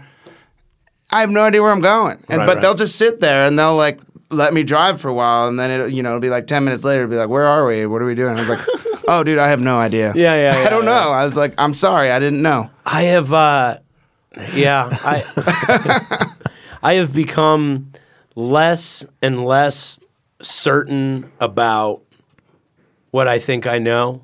Mm-hmm. You know what I you know what I mean because Me too. it, I don't know shit. You got to And- be willing to learn. You got to be willing to readjust your reality and you know. well, you change don't gotta. You don't gotta. And some people, Oh yeah, they, you, they, you they can, go the you opposite can stay way. the same way. You can stay the same way and think the same thing for the rest of your life. They're too. like, You what I need to do too. is I need to find an ideology that keeps me nice and comfortable, Mm-hmm. that keeps me from ever having any sort of existential crisis Because they're afraid of the alternative. Right, exactly.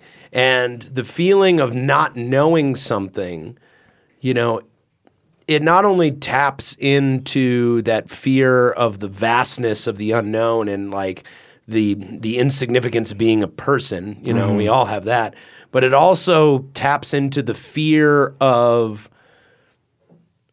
social ridicule Yeah. like if you purport to know something and then somebody comes in and mocks you or proves you wrong, Mm-hmm. you know, it's like that is in your mind, you know, one of the worst things. Well, and I also think that there's this thing now. I think we, we were kind of bringing this up earlier. There's this thing now where people don't give you the chance to admit that you're wrong. Right. Where because they just assume like if you say one thing and it could be misinformed and maybe you don't even know if you mean that. Right. If you say one thing, you know, on an interview, maybe somebody will pull something I said off this out of context and they'll say that's who I am. That's what I believe. One of my fears is someone going back through episodes of this podcast and just looking for uh, the time that I tell you- misspoke. Yeah, there's probably like at least 10 on this one that I could say somebody pull out and be like, oh, that's what Micah stands for. And I'll be like, Well, you know, maybe it was an idea that I had at a certain time, and I could have been completely off base. And uh, w- there's there's this no forgiveness now. It's just like you're fucking. It's just a that's who you disclaimer are. right now. Uh, we, we could very well mean everything we say, Yeah. uh, or not. Yeah, yeah, or not. Maybe not. Well, I don't know. That that that's another thing too. Is like you can you can take an idea, a thought, Uh-huh. and you can tweet it out into the world, Mm-hmm. and it has the same font as you know Neil deGrasse Tyson or fucking you know the president of the United States or or or whoever it may be. You know, it, it has the same font, it, it has the same illusion of earnestness and seriousness. Yeah. You know, and it's it's letters, it's text, man. Yeah. It's like reading a book. Exactly. You oh, know, somebody so- wrote it, so it's fucking Right, true. exactly. So you can you can put something out there that was a malformed thought mm-hmm. or lacks the context of the entirety of your thought or made sense in a different time or made sense was the best you could come up with the with the information that you had available at the time and someone can go back into that and pull it out into now Yeah, yeah, and be like this is what you think now yeah. this is the It's a shame because the most beautiful thing about life to me is that it changes and it's fluid. Right. And you can grow. People can grow. They can be redeemed. They can change. And I think that, funny enough, the people that really push, you know, I don't mean to overgeneralize, but I think um, Christianity gets a rap of being this thing where, uh, you know, like you, sh- you people are like unforgiving these days, or just be mm-hmm. like, you're a sinner, or like all this shit, and you need to be redeemed. But the funny thing is, is like I feel like that's just not the message of the whole point. I think the whole Right. point is forgiveness, right? The whole point is like I was- people change, people can grow into somebody else. I can't remember who mm. I was talking about this with, but it's like it's it's easy to criticize religion because the only voice from religion we hear is the most fanatic. Yeah. You know, the most fanatical voices. You know, Same we- with rock and roll. well, exactly. we see, you know, we see the Westboro Baptist Church on TV, who, mm. by the way, I don't even know if they really believe most of the things that they're saying. They just know how to get cameras on them, and they know how to get. That's another. They know thing. how to get It's attention. on Probably one of those contrarian things Right, too. right. They just they know. I mean, Fred Phelps, the guy who founded Westboro Baptist Church, like that was his uh, uh, motive from the beginning. Was just like trying to be as intense as possible so that they could get eyes on their church. Yeah. So that they could. It, it was. It's a marketing thing. Sure. But I, in my experience, most of the spiritual religious people that I have met have been some of the kindest, sweetest, Mm-hmm. most generous and giving and and accepting people out there. And see, I don't care what you believe as long as that's the base of your function. I think humans should be yeah. compassionate and and my brother is, you know, I I don't I do not subscribe to this, but my brother is a is a pastor of like a super church. Not super, you know, it's medium church. but uh Medium mega. his, you know, and his uh his What's between mega and micro? Just plain church. Just plain church. macro. Uh, it is a it's a fucking church, but uh, it's kind of an alternative church. He's got a like a top forty Christian radio guy as his worship leader, Right. from the two thousands. You know, he's like handsome. He's just- they all dress kind of cool.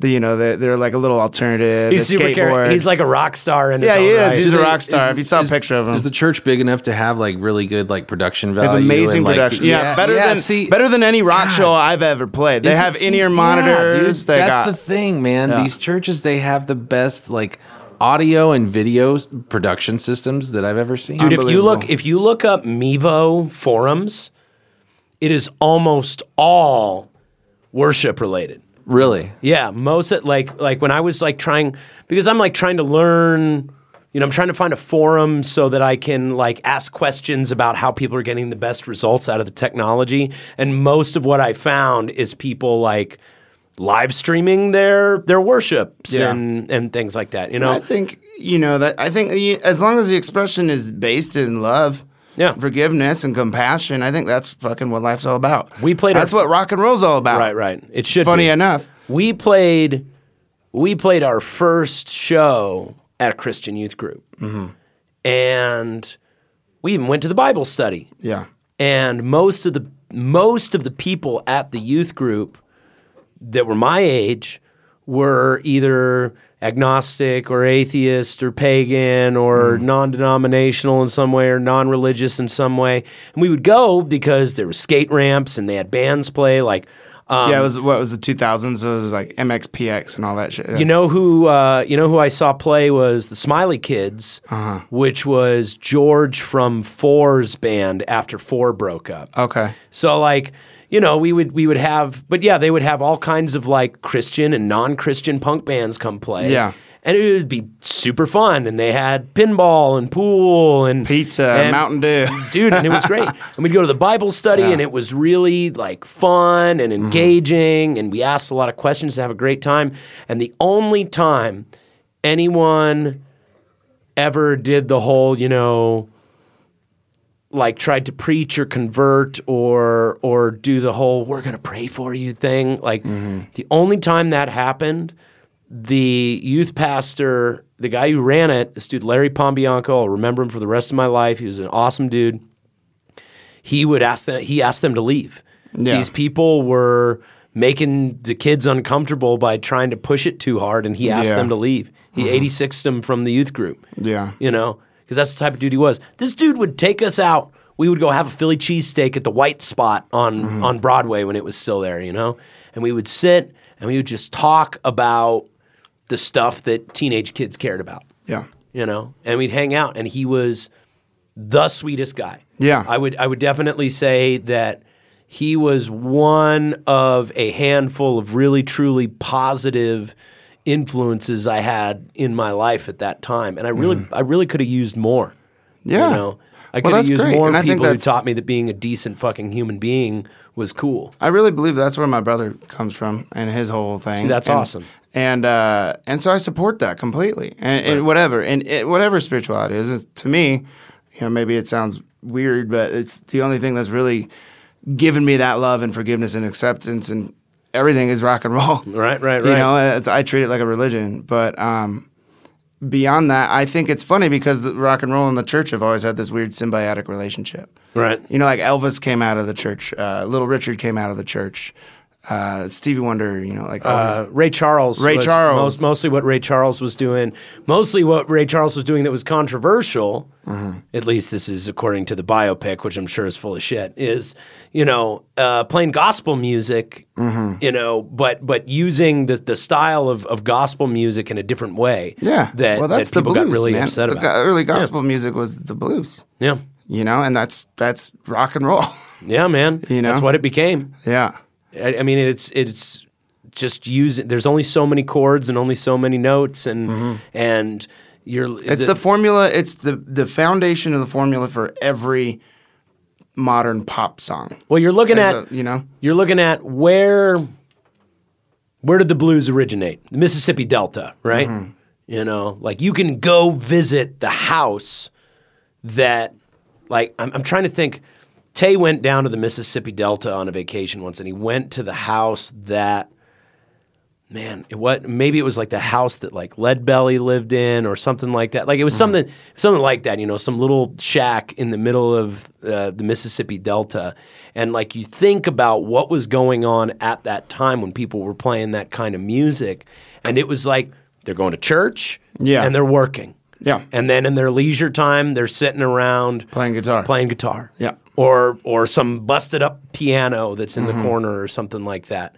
You know, they're they're playing those things and the songs that they have are the the the hymns that they're singing at worship service Yeah. Mm-hmm. or the gospel music that they're singing at worship service or or the the spirituals that they're they're singing while they're out working all day. Yeah, You know I not- mean? yeah, I think it's interesting. Yeah, but to me, again, I I I don't care what you do. I mean, I I I sort of ascribe a lot of my philosophy on life to a lot of different spiritualities. Right. Like I um, I again, I feel like if it's rooted, I think a lot of the attempt at religion is based on those three ideas of love, forgiveness, and compassion. Right. I think at least that's where it starts. I hope. Well, it's but like- if it doesn't, then I feel like maybe it's misguided. But Well, the way I the way I, I try to look at any belief is is it resourceful? yeah, Is it useful? Mm-hmm. You know, it's not useful for me. It's not resourceful for me to think that there is something wrong or immoral or degenerate of people of other races or or gay people or trans people. there's nothing or- resourceful about that for anybody. yeah, there's not. There, there's It's no like some use. archaic tribalism that has nothing to do with. right. Well, and the sad thing is, the people that do hold those beliefs, the people who hold beliefs of of immorality, and some of them are intelligent people. Oh, a lot of them Like are. th- there really. are there are scientists, you know, there are public intellectuals, like Mm-hmm. really smart, well-educated people who still will hold the belief that like a certain kind of behavior, a certain kind of person is is immoral in some way. Mm-hmm. You know, and and it's not it's not useful to them, but they legitimately in their heart of hearts think that they are trying to protect people from going to hell. Yeah. Oh, I know. Like yeah. if, if if you like if you have like you have someone who's gay and they grow up in a religious household and they are, you know, they are rejected by their family or they are demonized by their family or reprimanded or ostracized in their family or mm-hmm. some way. That is all coming from a place of them like legitimately having the fear that their child well, is going to like burn imagine in if hell you're for all yeah, eternity. if you Child's gonna go to hell. yeah. if they go to you know they go to this They're place, like, they're gonna love be you." stabbed and Right. you know For eternity. and yeah. Yeah, For just, eternity. Yeah, You really stabbed believe every that? day, stabbed every minute, stabbed every. I don't know. I don't know how it works, but for stabbed for a long time. It's a really nasty creation, whatever that image Right. is, and I just don't. It's funny. It really has nothing to do with what is in the Bible, as far as I. I Well, know. and a lot of a lot of the ideas, like if you look at something, if you look at books like, say, Paradise Lost, or or uh, Mm-hmm. that's where the ideas came from, right, Yeah. or like Dante's Inferno, came or something a, like that. a Catholic perspective. I feel like, or well, early. a lot a lot of those ideas, I think the original intention between like something like the Inferno Mm-hmm. is I think it was originally supposed to be a metaphor for encoding um, codes of morality. Yeah, You know, it's like here are all the levels of hell. Yeah. You know, here's where the the liars and the betrayers are. Here's where the murderers are. Here's all where this is. I think that was literally just intended as being like a metaphor for like here's some guidelines for behavior. Here is a yeah. Literal that's where it hierarchy. I think it's also propaganda to force people into the church. You know what I mean? Yeah. Here's- It's- I, it's I have a oppressive dilemma for you. propaganda. Do you think it's ethical to pretend like I'm a Christian to get a really good paying job running sound at one of these mega churches? Yeah, dude. Get in there. I don't. All right. Okay. I don't. Maybe think, they'll convert you. you know? All right. I don't well, maybe maybe so. Why am I afraid of that? I don't think you know. have to be. I don't think you have to Yeah. be. Didn't um. Didn't uh. My brother does the sound in my other brother's church. My other brother does. Oh. didn't, He's got uh, a crazy education in that shit now. Didn't uh, Cool. didn't John Fate have a gig doing sound for a megachurch for a bit? I don't know. Did he? I thought he did because we got a gig. Okay, so the gig that we did for that um, oil tycoon party, the one that I was calling the Eyes Wide Shut party. Oh yeah, the balcony party. Yeah, the balcony party. So um, it, thi- this was in a penthouse at um, uh, the Four Seasons. This guy, this guy was a, was an oil and gas tycoon. He's a super rich dude, and he was throwing throwing a birthday party for himself. And he was throwing a heaven and hell themed party. So he wanted half the party to be heaven and half the party to be hell.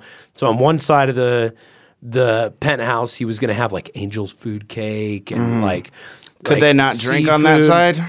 No, no, they, they had like champagne or something, and they had a. That would be they had- hilarious. Yeah, I'd be actually, like, It's I'm going to fucking uh, hell right sorry, now. You're gonna have to leave your drink in hell. Yeah, yeah. yeah. we don't have fun over there. It's like here. a, a angel bouncer. but there was There was like a Michael. girl. There was a girl playing harp out on the balcony and stuff. Uh-huh. And then we were on the hell side, and the hell side was all hot dogs and like suckling pig, and there was a rock and roll band playing out on the Oh, patio, and it was and it was super fun.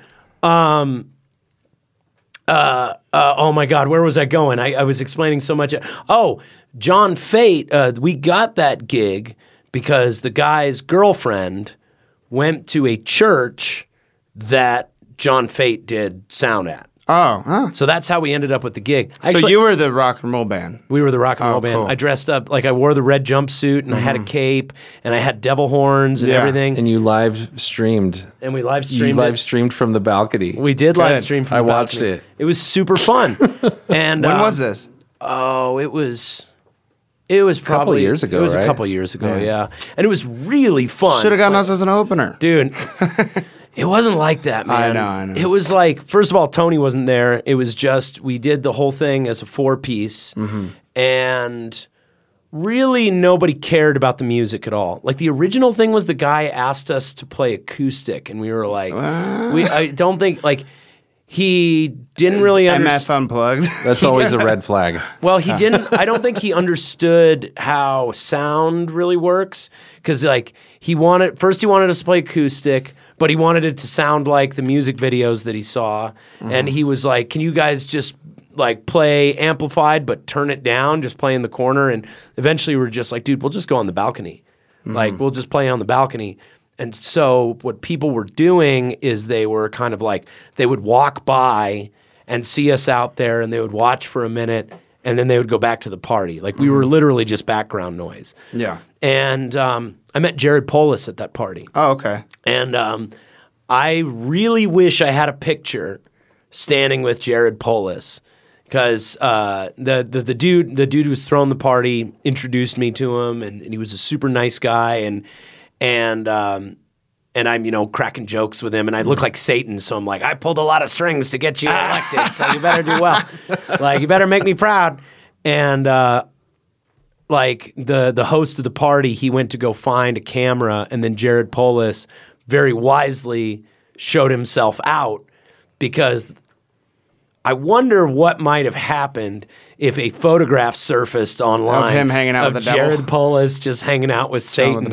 Oh, that would have been way cooler though. I think. I mean, I I, would've think it probably him. would have Given him some street cred, I think. Yeah. Honestly, Yeah, it probably would have given him some street cred. Yeah. It would give me some street cred for sure. For sure. But dude, he um yeah, he was he was a super nice guy and it was a lot of fun. Hold on, I gotta plug this in real quick. Actually, now's probably a good time to take a break, Gordo. Sounds good. Cool. I gotta piss my ass off. All right. I don't know how that makes sense, but off, that really man. feels. That's how I feel. right. I'm just expressing myself, honestly. Like I said, I'm an It open book, man. It sounds like a good title for a fucking song. Actually, piss my ass off. you go piss your ass off. yes, sir. and we'll be right back. Like that we haven't been uh, streaming on YouTube during this, and we were trying to figure out why. And Gordo seems to think that it is very likely that the reason that we're not streaming on YouTube right now is we've been blocked because Gordo put the Kenny Loggins song from Over the Top on the last. I can't. I mean, I can't confirm that. I, I can't. I don't even know if it was audible on that on that podcast. I did, I did get a copyright notification you did about something recently, and I always just ignore those because YouTube is like, you don't have to do anything, and just so you know, like there has been a trademark claim on a piece of content on your blah blah blah blah blah, and so I've always just ignored it. But I wonder if I go back through my emails, there's something that's like, yeah, you can't play this. You've been blocked from live streaming. So for anyone who's wondering why this episode is not on YouTube, that's why. It is on Facebook and Periscope though.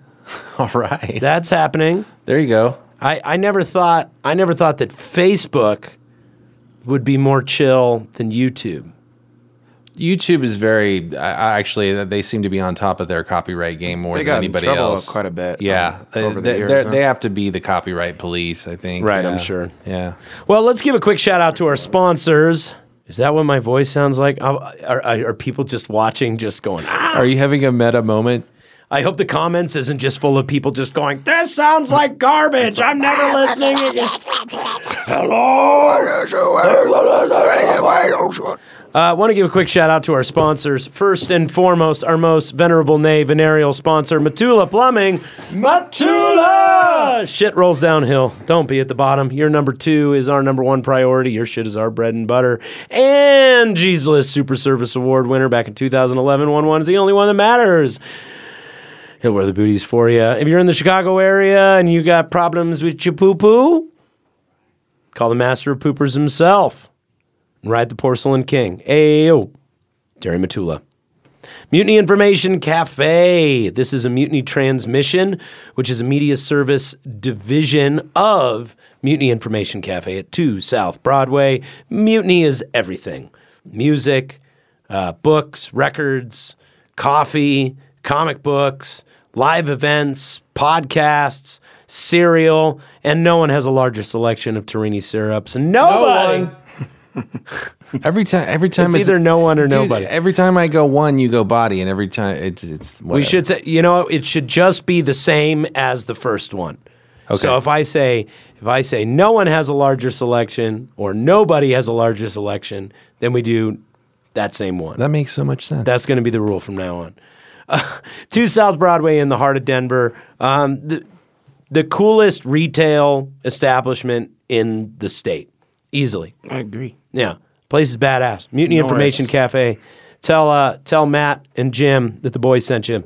They'd never try and get you for copyright infringement. No, they don't. They're too punk rock for that shit. They encourage it. TheNugNation.com. This podcast, of course, comes from the Nug Nation Studios at an undisclosed location in the RiNo District of Denver, Colorado. Uh, man, we're doing a lot of cool stuff. Lots and lots of cool stuff coming down the pike here at the Nug Nation. I took Micah here on a tour. What'd you think of the the studio, my man? Oh, it's beautiful. Yeah. It's really impressive. It- It's it- like except for the motion leaky roof. It's really interesting. except for the leaky roof.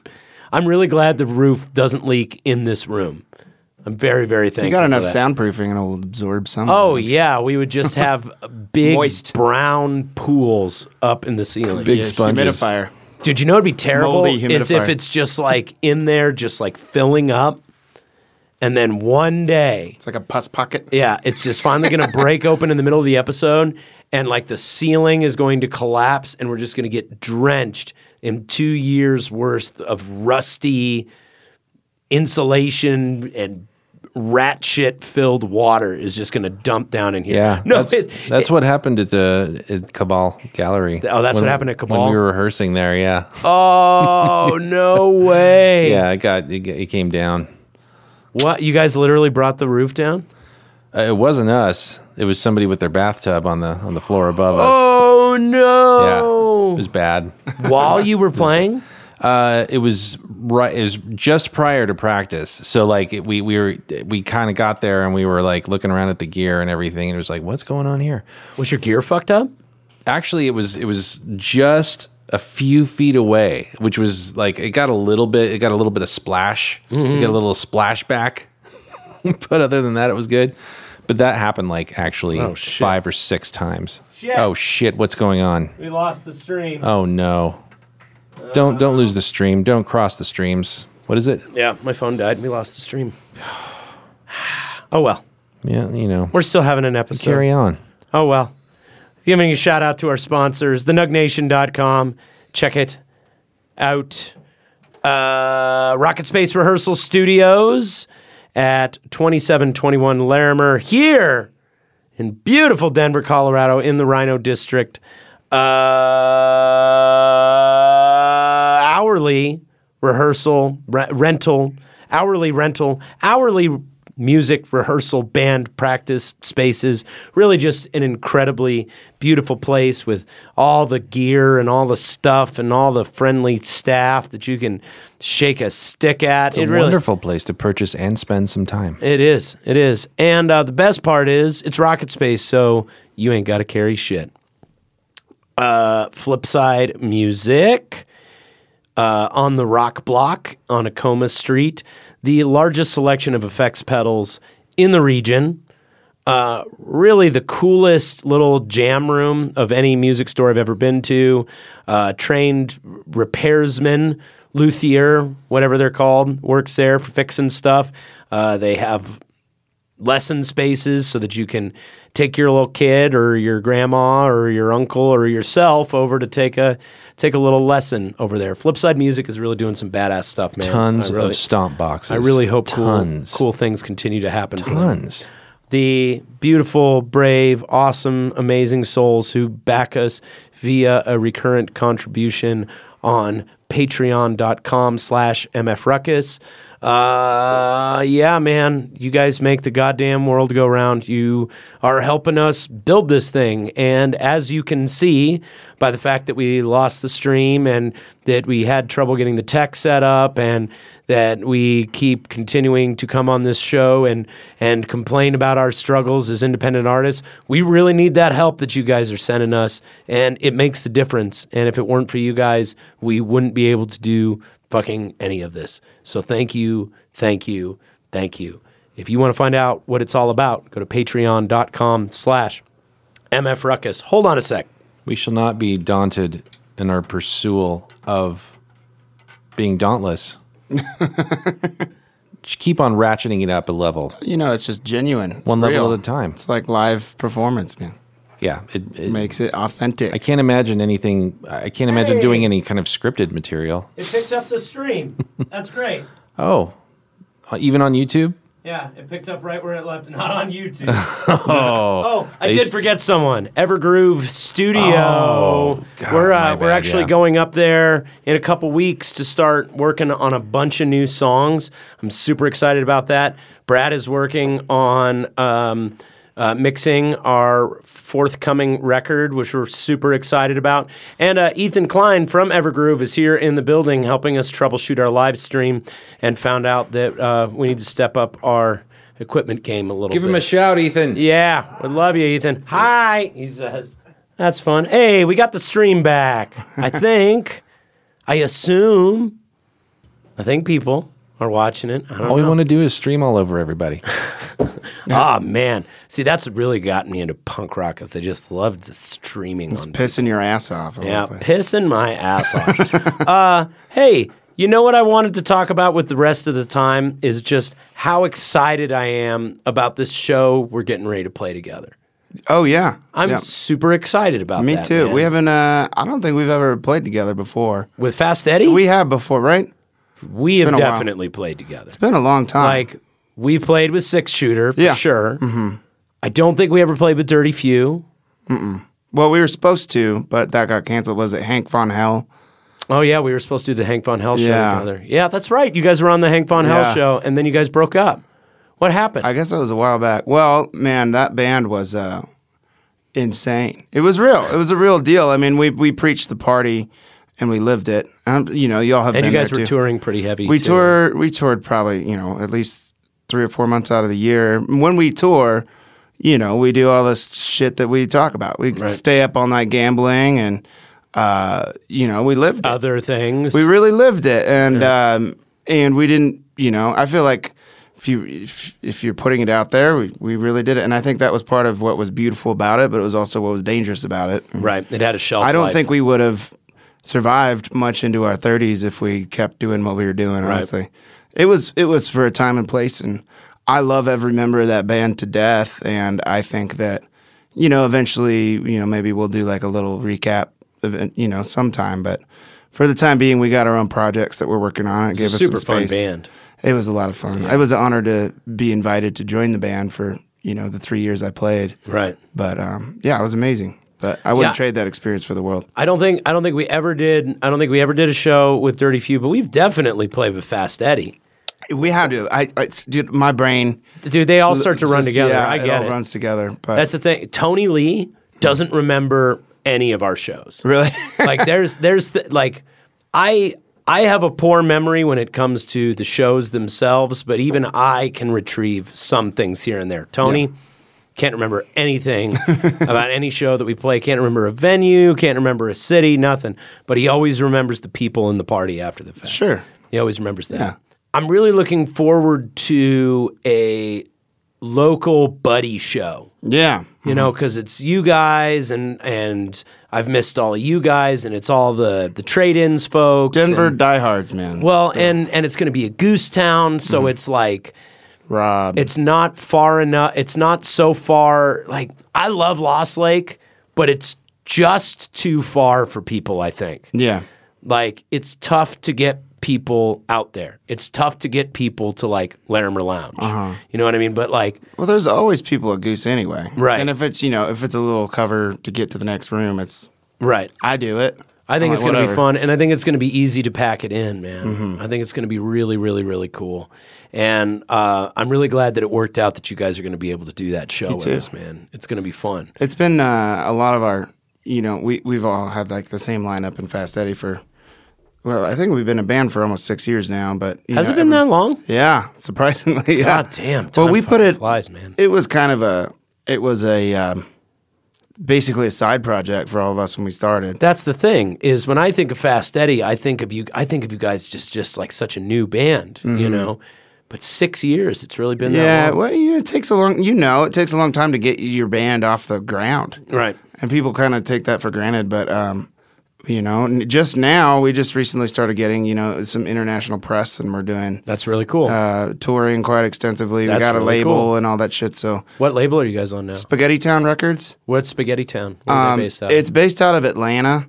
And uh, our buddy Teddy Spaghetti, sort of a play on Eddie Spaghetti, I suppose. right, right. Um, he he's sort of like I guess you could say like a philanthropist of rock and roll. He just puts so much great music out and really doesn't you know get all that much monetarily in return, but he's investing in the future of rock and roll. But that's his thing. And there's a lot of people in like some of us dump maybe he does. Maybe I'm sorry, Ted. Maybe you fucking balling. I have no idea. But Some, some of us dump our money into a band. Mm-hmm. Some of us dump our money into record labels or Yeah. media companies or YouTube channels or whatever it may be. Yeah. You know, that that people are doing. That's that's really cool, man. yeah, when so- it takes people like that, or like what you're doing here, takes people to really push it and try. You know, maybe even get advertisers or whatever and shit like this, or with Barf. takes people to really put that effort forth. Now, Right, nobody's right. going to do it for you. right. So Right. Um, so tell me about some of the touring that you guys have been doing. Like where where have you guys been going? Like what have the results been? Like what have been some of the highlights of the last last year?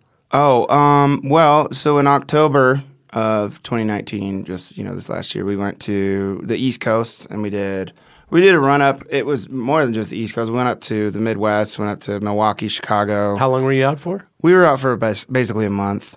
And then we went all the way down to the south. We came back through Texas and went back, you know, straight up through the Southwest. And How was the response? It was great. It was more than we ever expected. Honestly, we didn't. It's amazing th- to see that people actually listen to you. Right. In other places, you put music out there, and then we, you know, there are people that showed up at these shows that knew all the lyrics to even our old album, which How- I now, was how like, you how get- the fuck did that? happen? How how did you get distributed to these people? Is it just all people that found you online, Well, or the, the you know, some of them had been following us for a long time, but and now um, I think we we got kind of a surge because we started working with our producer um, Tuck Smith, who's the singer of Biters. Oh wow, Um, that's yeah. really cool. And so what's they, that been like? It's been great. He's been sort of a um, like a mentor for us, and uh, we didn't realize how fucking sloppy we were until we started working with a really good producer. Right.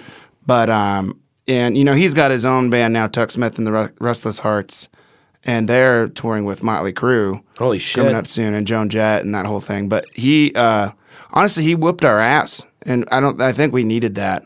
Um, but he he's a very uh, you know he believes in the spirit of rock and roll, and he fights for it every day. And he he took us under his wing, hardly knew Right. us, and really bolstered us up a lot. So There's um there's something that's that's an interesting conversation, which is um so I, I, I went ahead and subscribed to uh, Finn McKenty's uh, podcast, the punk rock MBA guy.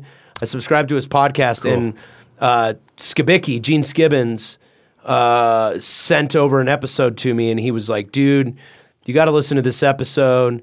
It's, you know, super like interesting and disheartening at the same time and just like he interviews this guy and I, I, I can't for the life of me remember the, the guy's name but he's you know he's a 20 year old kid who is like some alternative rapper guy and or you know that's the classification that a lot of people put him in but he's really just he's just a weird kid making Mm-hmm. like emo edm hip hop punk rock music just like Yeah. you know the weird shit that no- people are no into rules. yeah and he's been doing it since high school he produced all his own stuff Mm-hmm. you know recorded it all in his room and puts out stuff that is like you know has a very active you know ha- a very active social media life and and has produced stuff and and now has a million followers on Spotify Yeah, yeah. and amazing how the that- conversation that they were having was about how the new market is just really about authenticity even if it is of a poor quality and people responding to you know maybe not the super slick press photos and the super th- slick live spots and Manufactured. people, right and people are Yeah. more interested in in like authentic stuff that's kind of kind of a lot more Well, DIY there's a million bands that can get super professional quality photos and Right. dress themselves up and Right. you know act the part now, and and I think that that's not super appealing to people anymore. But then, but then you're also talking at the same time of your experience working with a qualified producer, yeah, and you know, you look at someone like like Billie Eilish, Mm-hmm. who did all her stuff, you know, with her brother in their house, you know, recorded at home, and is fucking winning Grammys and shit. sure. Is that the new way, or is that a flash in a pan kind of thing, or is that is that a sign of change that means we're going to see the end of producers and professional studios, or are we going to see the industry come back to? We could record an album on our own, Sure. no problem. Mm-hmm. You got an interface and some good mics and the basically software. done that, yeah. yeah, you can do that. Mm-hmm. But there is something about going up to like a place like Evergroove or going to a nice studio mm-hmm. and recording and doing and doing really good shit or like in your case working with working with a knowledgeable and competent producer who Yeah. kicks your ass and whips you into Well, shape. the thing is though too, he's he's DIY too. He did everything with Biters. I mean, they had Earache as their label for a while, and but he uh, we go we we drove all the way out to Atlanta to to record this, and it was a treacherous experience just getting out there because you know we were broke and Right, right. We poured every little bit of money we had on our own to try and do this. It was like one giant leap into a new territory. But we went out there, and the um, engineer Dan Dixon is just a genius Right. that we worked with, but he's he works in a garage. You know, the studio, the actual space of the studio is the same size as these two rooms right here, and Right. tiny. It's in the back of his house, and right. you know, so it's it's humble, but you get really big sound out of it, and Right. yeah, I mean, Evergroove isn't like the studio isn't a huge structure. Yeah. you know, it's two rooms, but you know, I mean, they have rad fucking gear. Yeah. you know, and it is like designed.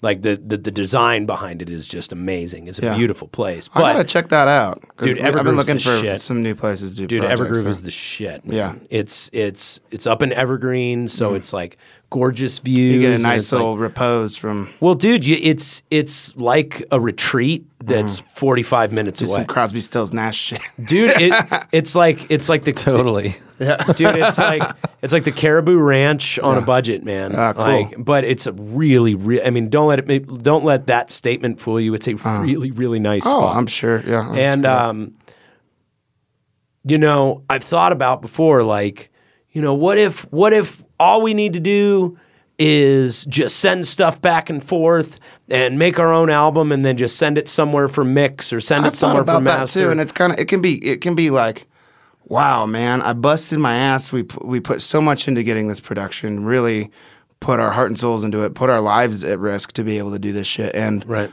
uh, we come back, and then it can be kind of like, wow, this chick just put something together in her basement with her brother, and now she's winning Grammys, and it could be like, whoa, what the fuck, but. At the same time, I mean, every artistic experience is different, and I feel like, um, you know, it could be it could be a flash in the pan, could be fucking the rest of her career, and I don't know. I I respect the fuck out of that, but Yeah, we I- also we grew as uh, musicians and as a band, and I don't think- Exactly. and now I really I want second opinions all the time on my music now. Now that I've worked with a producer, and I started doing production on my own with my buddy R.L. Cole. And that to me, it's just so cool to be able to collaborate with more ideas, more people, and then the best idea wins. And- Right.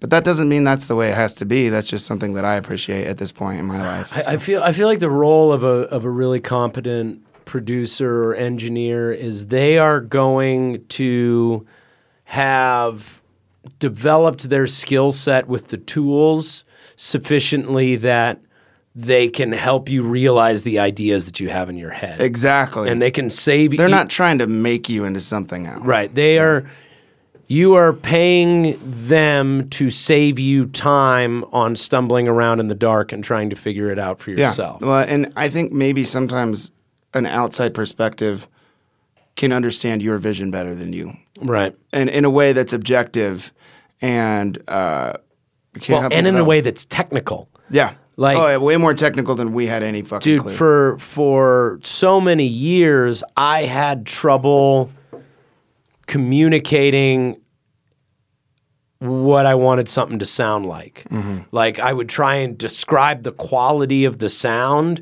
when in all actuality all I really needed to do was find the right reference material and bring it to the table and the engineer or the producer knows how to create that sound that I'm looking for. Well, for. and I think that's it's also working with the right person because Tuck really knew what we were. We started writing this music, and it's different than we didn't even really plan on going in this direction. But we started writing more power pop, kind of Thin Lizzy, cheap trick sounding stuff, and that's his wheelhouse completely. Right. And he was the person to craft that sound. He knew exactly how to do it, Right. and had spent years and years and years doing it. So it was the right person for the right sound. And I think that's the right producer for that band.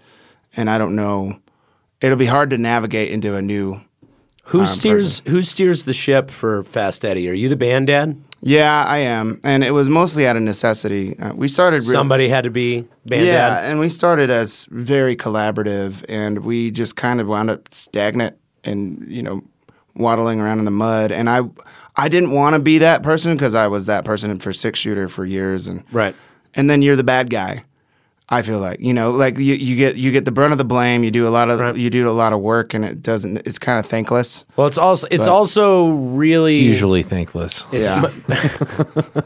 it's also difficult to enjoy the fruits of your labor because it is never going to be proportionate to the amount of work that you've put in. Absolutely. You know, Yeah. when band, maybe it will. Band You dad, band dadding is tough, man. Yeah, Yeah. man. I was thinking the other day, like, it's amazing. The you really have to think as a band dad Mm-hmm. about the work that you do that no one ever sees. Yeah. like not, Yeah. we're, and we're not talking like you know your audience, but like your own band members. Oh yeah. Mm-hmm. like they don't know. Like I was thinking about that the other day. Like that's I was having this conversation with my wife because I was really irritated, and, and that's how it happens. No, I feel you.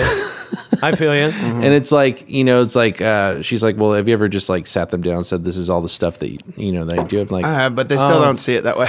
"Yeah," and I mean, I've done that too, but like I hadn't done that lately. Well, You and know- just talking to people about their behavior isn't necessarily going to change the behavior. no, and then That's- they no, oftentimes it, no. It, it, it instigates more defensive. That, that that's on- that's uh, the in thing, man. Is like it's fine and dandy to tell people how you feel about something, Mm-hmm.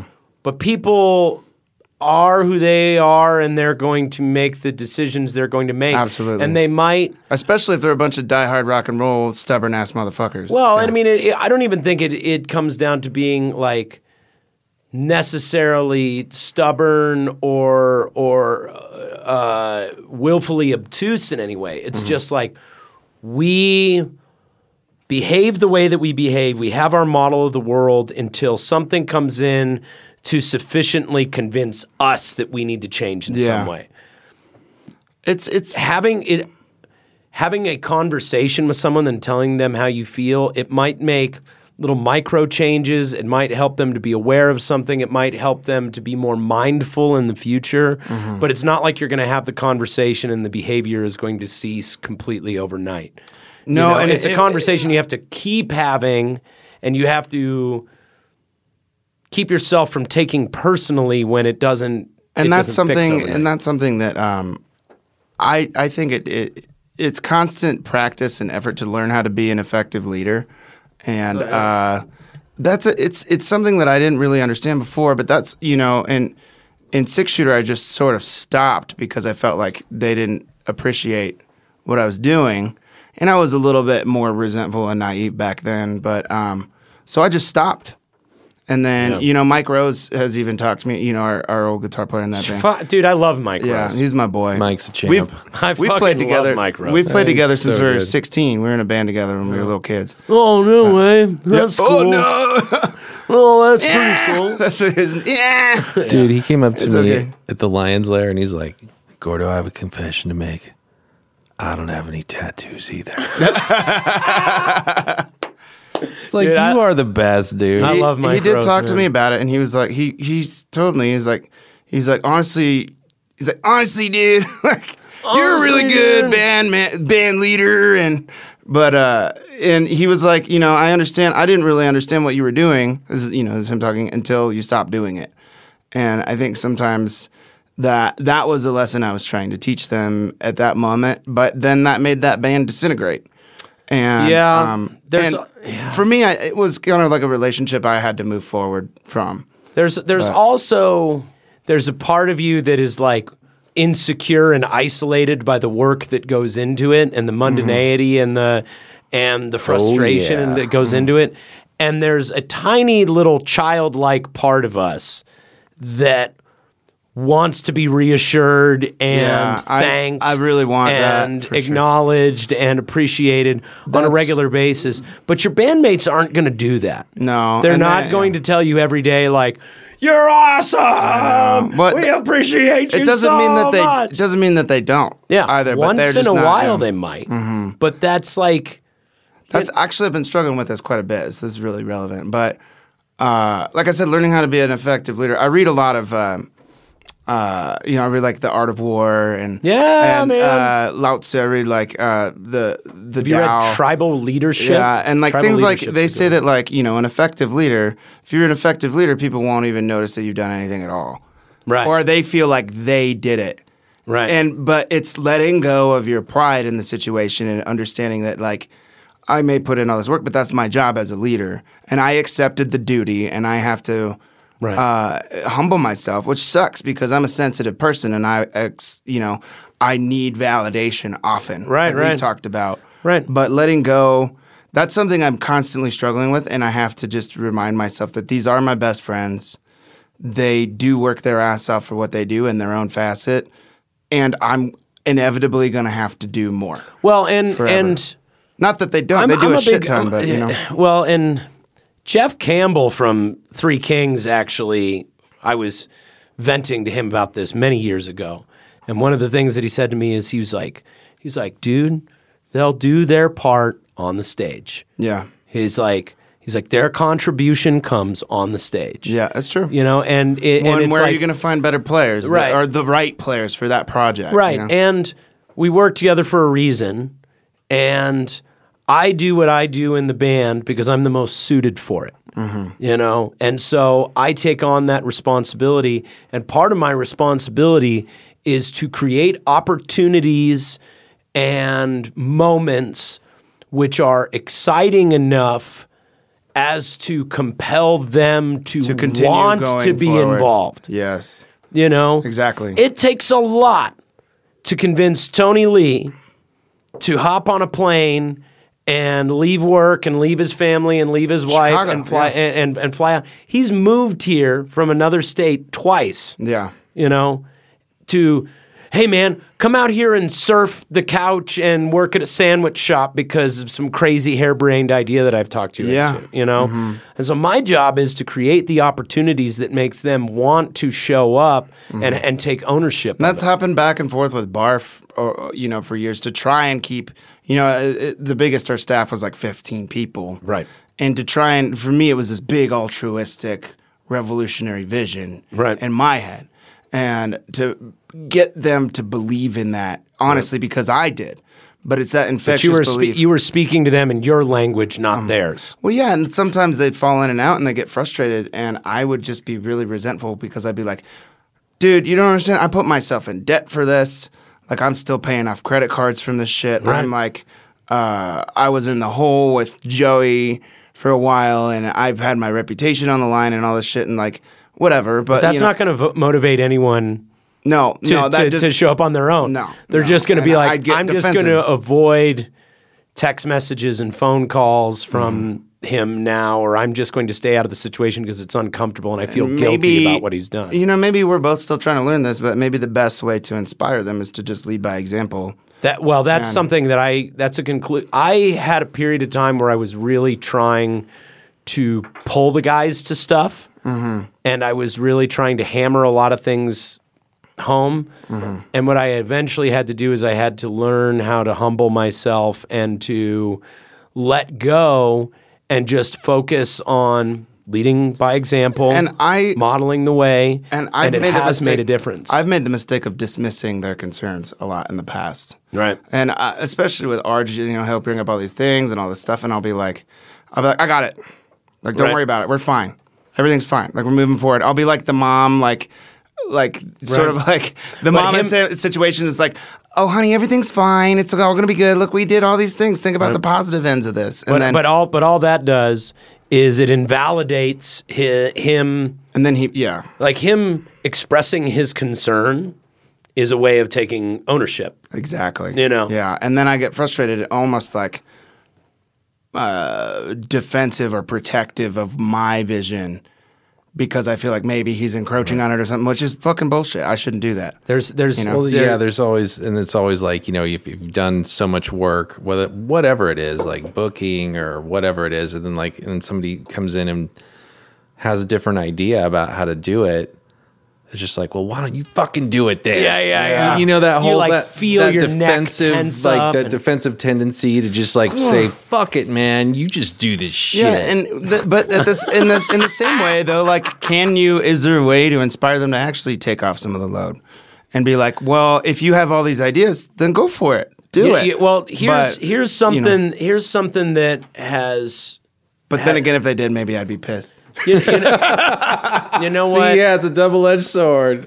you know what I've I've had to I've had to listen and pay attention and like I know that Logan will show up a- a- at his best when he's got a pet project of some sort like if he booked the show Mm-hmm. or put the event together or he he arranged whatever it has the some opportunity ownership with in that right that's his thing Yeah. you know what I mean? Or like when I'm more thinking in terms of like what he wants and what he thinks is cool and stop treating him like a supporting character. Mm-hmm. You know, by the way, happy birthday to my best friend and uh, bass player and buddy. That's right, it's your birthday. Happy birthday, Logan. Logan's birthday. Yeah. Actually, right before we went on the air, Logan sent a text message to a group of us that was just like, "Hey, Becky and I celebrated my birthday last night. We're super hungover. We're not doing anything Yeah. today." so, so yeah. So happy birthday to my buddy. But um, like one thing, Logan and I had a, a conversation. I think it was on the R. Allen Brooks episode where he expressed that he didn't want his character in the comic book to just be the strong guy. He's mm-hmm. like, he's like, the big guy's always the strong guy. Yeah. He's like, may, and I'm like, and I like kind of picked up where he was going. And I was like, oh, sometimes the big guy wants to be the one who can fly, or wants to be the one who's the telepath, or wants to be the one that could Got shoot some lasers. fucking ninja skills. Right. And he's like, exactly. Uh-huh. You know, he Typecast or something. Right. And and that's the thing is and to me that was like a little clue of like, you know, or like the times that he has booked a show or something like that. Those have been clues to me of like, oh, these are times I should get out of the way and stop trying to be the the dictator of the group in some way and and you know Yeah. set Learning to these opportunities. back. Right, yeah, That's stepping back and let so hard sometimes because Yeah. cause it's it's your baby on one level, but it's also like it's anxiety. It's like being an overprotective parent. Right. You're like, if I let this go, then it's gonna get fucked up, and I don't want to. You know, it's what like I have, scary. Right. What I have found helps is over the last couple years, we really opened up our songwriting approach. Mm-hmm. And we're and I opened it up where it's just like, look, we're gonna play everything. Mm-hmm. If you bring an idea to the table, we are committed to seeing that idea to fruition. Again, don't dismiss Right. their contributions. We're not going to shut anything down. And I know, you know, unfortunately, things that have driven people away at different points, you know, like you talk about not seeing, you know, what uh, what you see me doing is not is not even half of it. Um, Tay actually early on in the Hot Apostles had a song that that was about us, dude. Yeah. It was about us not taking what he was doing seriously. And it mm-hmm. was it, like, there's a line in it that says, What you see ain't half of what I do. Mm-hmm. And I remember when I realized that, that, and that was like, that song came from the time when we started having our falling out. Mm-hmm. And, you know, fortunately now we're friends again. He's coming on the show next month. I'm super excited to have him. And I, you know, I've always loved Tay. Mm-hmm. But one of the things that he struggled with was the fact that people were shooting down ideas and people would have a shitty attitude and mm-hmm. people would throw, uh, and people would just disregard the work that he and I did. Well, and see, like this is something I'm learning a lot. Um, co-producing in the studio right now, Rocky Mountain Recorders, Right. for my buddy R.L. Cole's new project, and uh, with my friend Tyler Hayden as the engineer, and uh, it's it's amazing work they're producing. But I've been learning more about you can only gain more from more perspective. Right. You can only it can only make the song better, it can make the vision better, it can make it more dynamic, more broad. And you know, there are projects that are complete dictatorships that are phenomenal. Right. You know, like uh Well, but they hire those people to, to see their vision perform their actual Right. vision. If you were going to be in an ensemble with another group of creators, it's like That's the point is that Right. you're collaborating. Right. Someone has to steer the ship. Mm-hmm. That that's one thing. We also got nothing done when we were a straight democracy. Yeah. We got nothing done when Well, we that's were exactly a straight what happened with us. So Yeah. Mm-hmm. somebody has to steer the ship. So I have taken charge of that. But one of the things that I did or that we did or or and, and that I tried to foster was like, you know, Queen played everything anyone brought in. Yeah. Chicago played everything anyone Well, brought look in. Look how dynamic Queen is. Faith No More Uh-huh. brought played everything that anyone did. Mm-hmm. That song, um, "Be Aggressive," or uh, "I Swallow." That's one of my favorites. Dude, "Be Aggressive" is one of my favorite Faith Yeah. No More songs. Yeah. and um, The fucking Beatles. dude, or the Beatles. Every single member wrote a everybody song. contributes, Yeah, and, And you know s- it's the Beatles. dude. and since that happened, Logan sends me stuff. Mm-hmm. You know, Tony sends stuff. I send stuff. And although T- Ty is not as much of a songwriter, he does have a ton of ideas. Mm-hmm. You know that he shows up and he's like, "So check this out. This band did this, and this band did this. and this is a fun thing." band, You know, and so then it becomes this fun thing, and it's not like we're just kind of standing around waiting to see what fucking Aaron tries to talk us into next. Yeah, You know. I struggle with the, you know, it's it's a hard balance. Again, I struggle with trying to be really respectful of all of that, and then trying to steer the ship. There's a difference between because if you're steering the ship, you're not the reason the ship is moving forward. Right. It's a fucking ship. Right. You're just directing the course of the energy, right? In a certain right. direction. And, And if something they have to believe in you. The rest of the people have to believe in you, and that's an agreement that we we've had to make. And they well, Devin at one point told me he was like, You're the only one that can do this. You know, it's like we need somebody to do this. But we delegate tasks. So I put Devin in charge of money. Right. We all put Devin Yeah, in charge Ty's of the money guy. for the And then we part. put well, because I'm a fucking nutcase, I'm not responsible with money. Don't whenever put we're mo- on, yeah. whenever we're on tour, Ty gets all the money. I can't. No, Ty Devin. Devin is like a fucking calculator. He's got all that shit, and he would never violate that. And if he did, he would be accountable for it. But uh, and then Leo does merch. Leo could sell fucking your own shirt off your back. He's a fucking genius with that. I always ask Logan about shirt ideas because he owns a thousand shirts. Mm-hmm. Yeah. Like I helped Logan move once, Mm-hmm. and most of what we moved was clothing. Like Yeah. he has, he he is a connoisseur of apparel. Of band shirts. Well, not just band shirts. Like like Logan enjoys fashion. Yeah, Like he me likes too. Mm-hmm. he likes hats and rings and shoes and jeans and shirts and yeah. different things. Love Like that. like he enjoys the finer things. So anytime there's a shirt idea, I go to Logan and I go, "Is this cool?" Yeah, Leo is the fucking man with that. He's always had vision with fashion, with ideas, with designs. You know, he was like a tagger. He's a graffiti kid. He knows his shit with, uh, you know, how to bridge gaps between cultural ideas Right. and shit too. And um, and I, uh, you know, it's there's no better team I think that I could work with. With You've this always with you've always band. belonged to groups that have have your aesthetics down. Like have like Dirty Few, and I don't know who was responsible for the branding with Dirty Few, but Mm-hmm. Dirty Few's branding is awesome. Fast Eddy's branding is fucking awesome.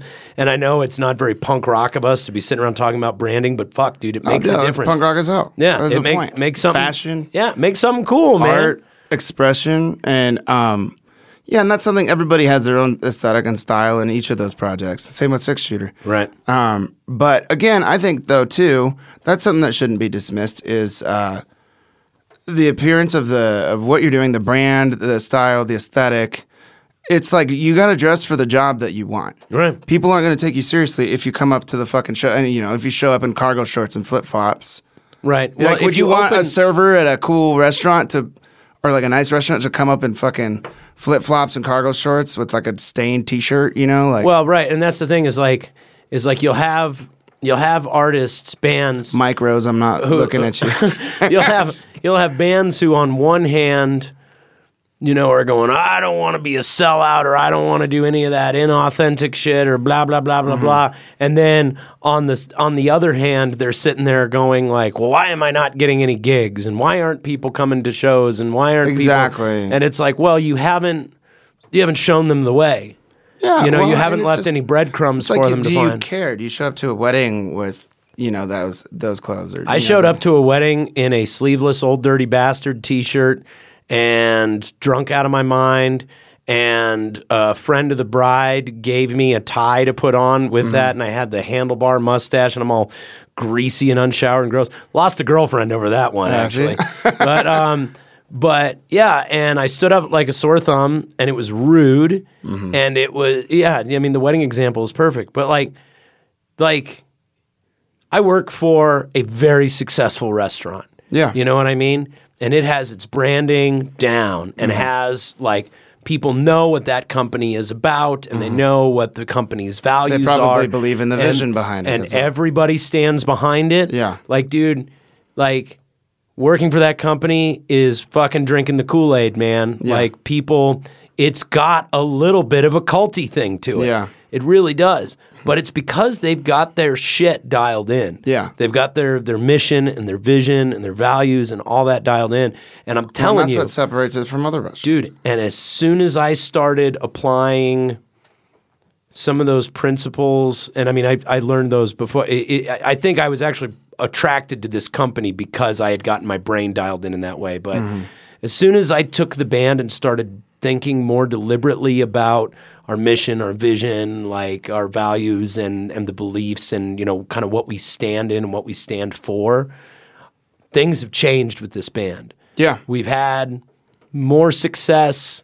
We've had more opportunity. Mm-hmm. We've had more loyal fanship. And I feel like it has made everybody in the band, it's deepened everybody's commitment. Well, you guys have been just tenacious. You know what I mean? Like you've never given up on this, and I respect that a lot. I really appreciate that. No, Thank you. absolutely. You always, you know, it's like, uh, no matter what, if you know if chips get down or whatever, I've always seen you and these band members who are you know phenomenal musicians and like you believe in what you're doing and you keep moving forward. Well, and I think that that's and it takes a lot of compromise and sacrifice to do that with the same people too. You know, actually, that that is a as a little aside here. I was really surprised and stoked that that interview with Oakland Childers turned into a full page thing in the Westword because really all I said in that interview is shit's been fucked up. But we're still trying, and here's some other like I literally did that interview driving into work. Like we just talked on the phone for my whole morning commute, and then he transcribed it into something. And there, you know, there are things about it where it's like, like he mentioned the, uh, he said the whole thing was inspired by that Randall C- Carlson video, which I had seen for the first time maybe a month ago. So you know, and you know, there there was a few things in it that I wish I had communicated better because he can only write what I tell him. The way it always goes with Right, right. journalism and But getting your ideas I was across. so blown away that that that they published that article that really it wasn't it wasn't about a release like an album release it really wasn't promoting a show it really wasn't promoting anything like he asked me for some things that they could hook it to and i was like you know well we've got the the release and we've got these shows coming up and whatnot but really like that whole article was just I was being completely honest about pushing through the resistance. Yeah. That was it. And um, I still, I mean, it came out in the print edition, which is like a huge honor. That is, That's- That's kind of a theme I feel like is pushing through the resistance. I mean, at least through this podcast. You know, it's like that. The resistance gives me energy yeah. to fight. You know, it like gives me uh, motivation. It, you know, it gives me inspiration. Like the idea that um, I'm like or the feeling from somebody that I'm not enough, or like this project isn't enough, or it isn't good, Well- or it's not. Like to me, Right. I'm like I know it's fucking. I believe in it. I'm gonna keep going. Even when I, this is the thing we talked about when you go into your depressive slumps. Yeah, I push through even when I stop believing in it. yeah, That's the thing. Mm-hmm. I do stuff. I show up for this podcast some weeks mm-hmm. when I am seriously entertaining the idea of giving up the war. Mm-hmm. oh yeah, But here's the thing is I I start thinking about that. I start entertaining that idea and going, what does that look like? Just quit?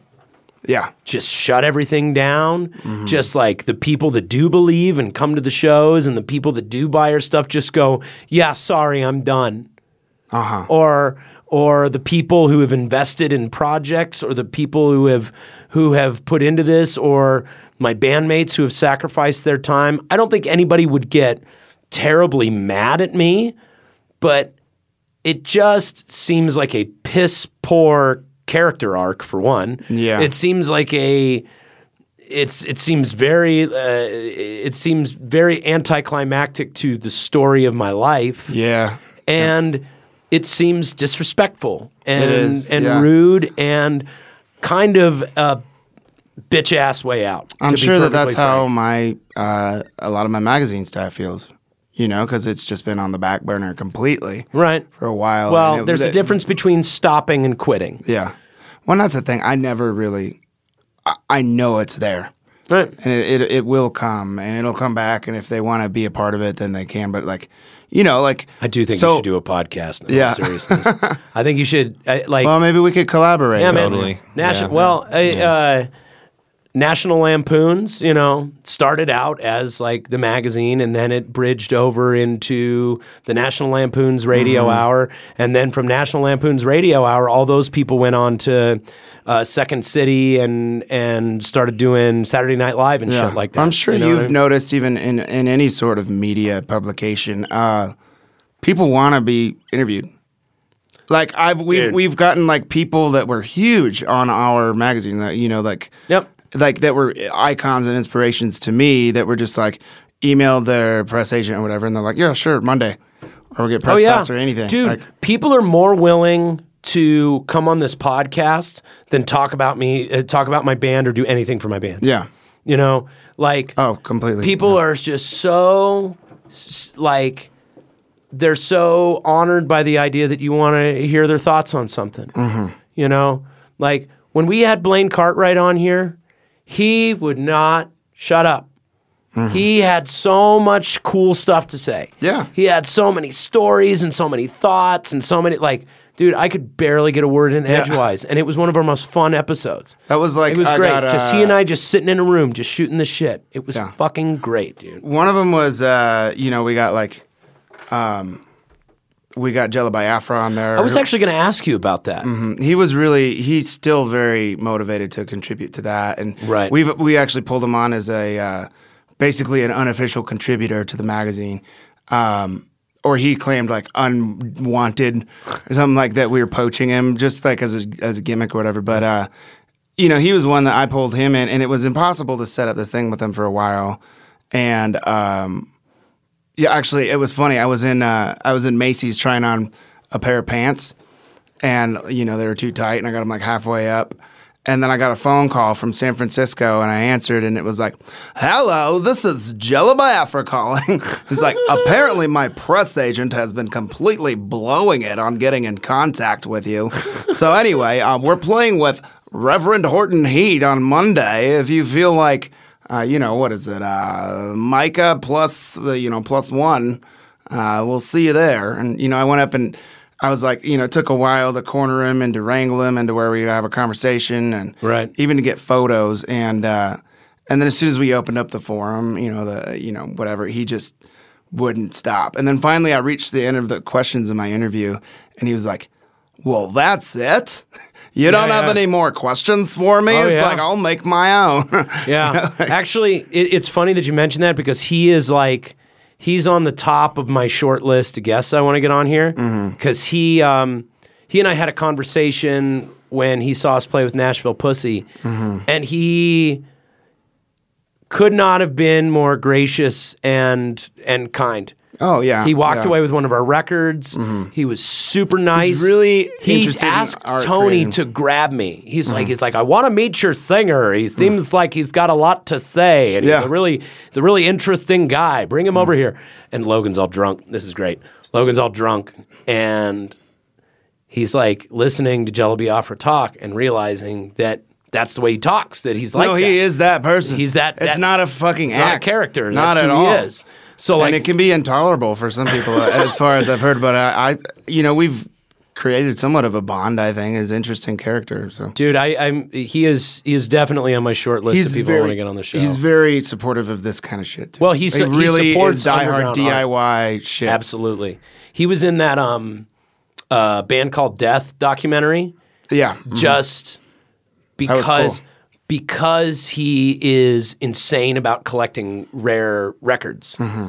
And so he just was on for like a short little bit to talk about his knowledge of the rare record find, Mm-hmm. you know, and and like the trajectory of how death kind of ended up reemerging in people's consciousness and things like, or not reemerging, emerging for the in the first in the first place, you know. Yeah, I think he's one of those people uh, that, again, it, it was the same thing with Reverend Horton Heat. I did an interview with him too, where it's it's amazing. You just open up that window and then just shit spills out, and he won't stop. You know, it's like trying to corner him to get him to fucking talk was a project, and then as soon as you give him that fucking podium, he's just whoa. especially, especially if you give him unlimited bandwidth Mm-hmm. and you just have a convert like what I what I have found on here is is what w- is really working for us is just having a conversation and seeing where it goes. Those are my favorite interviews with Barf. Right. Was- And that was then you you hear shit you wouldn't have heard otherwise. Like with Right.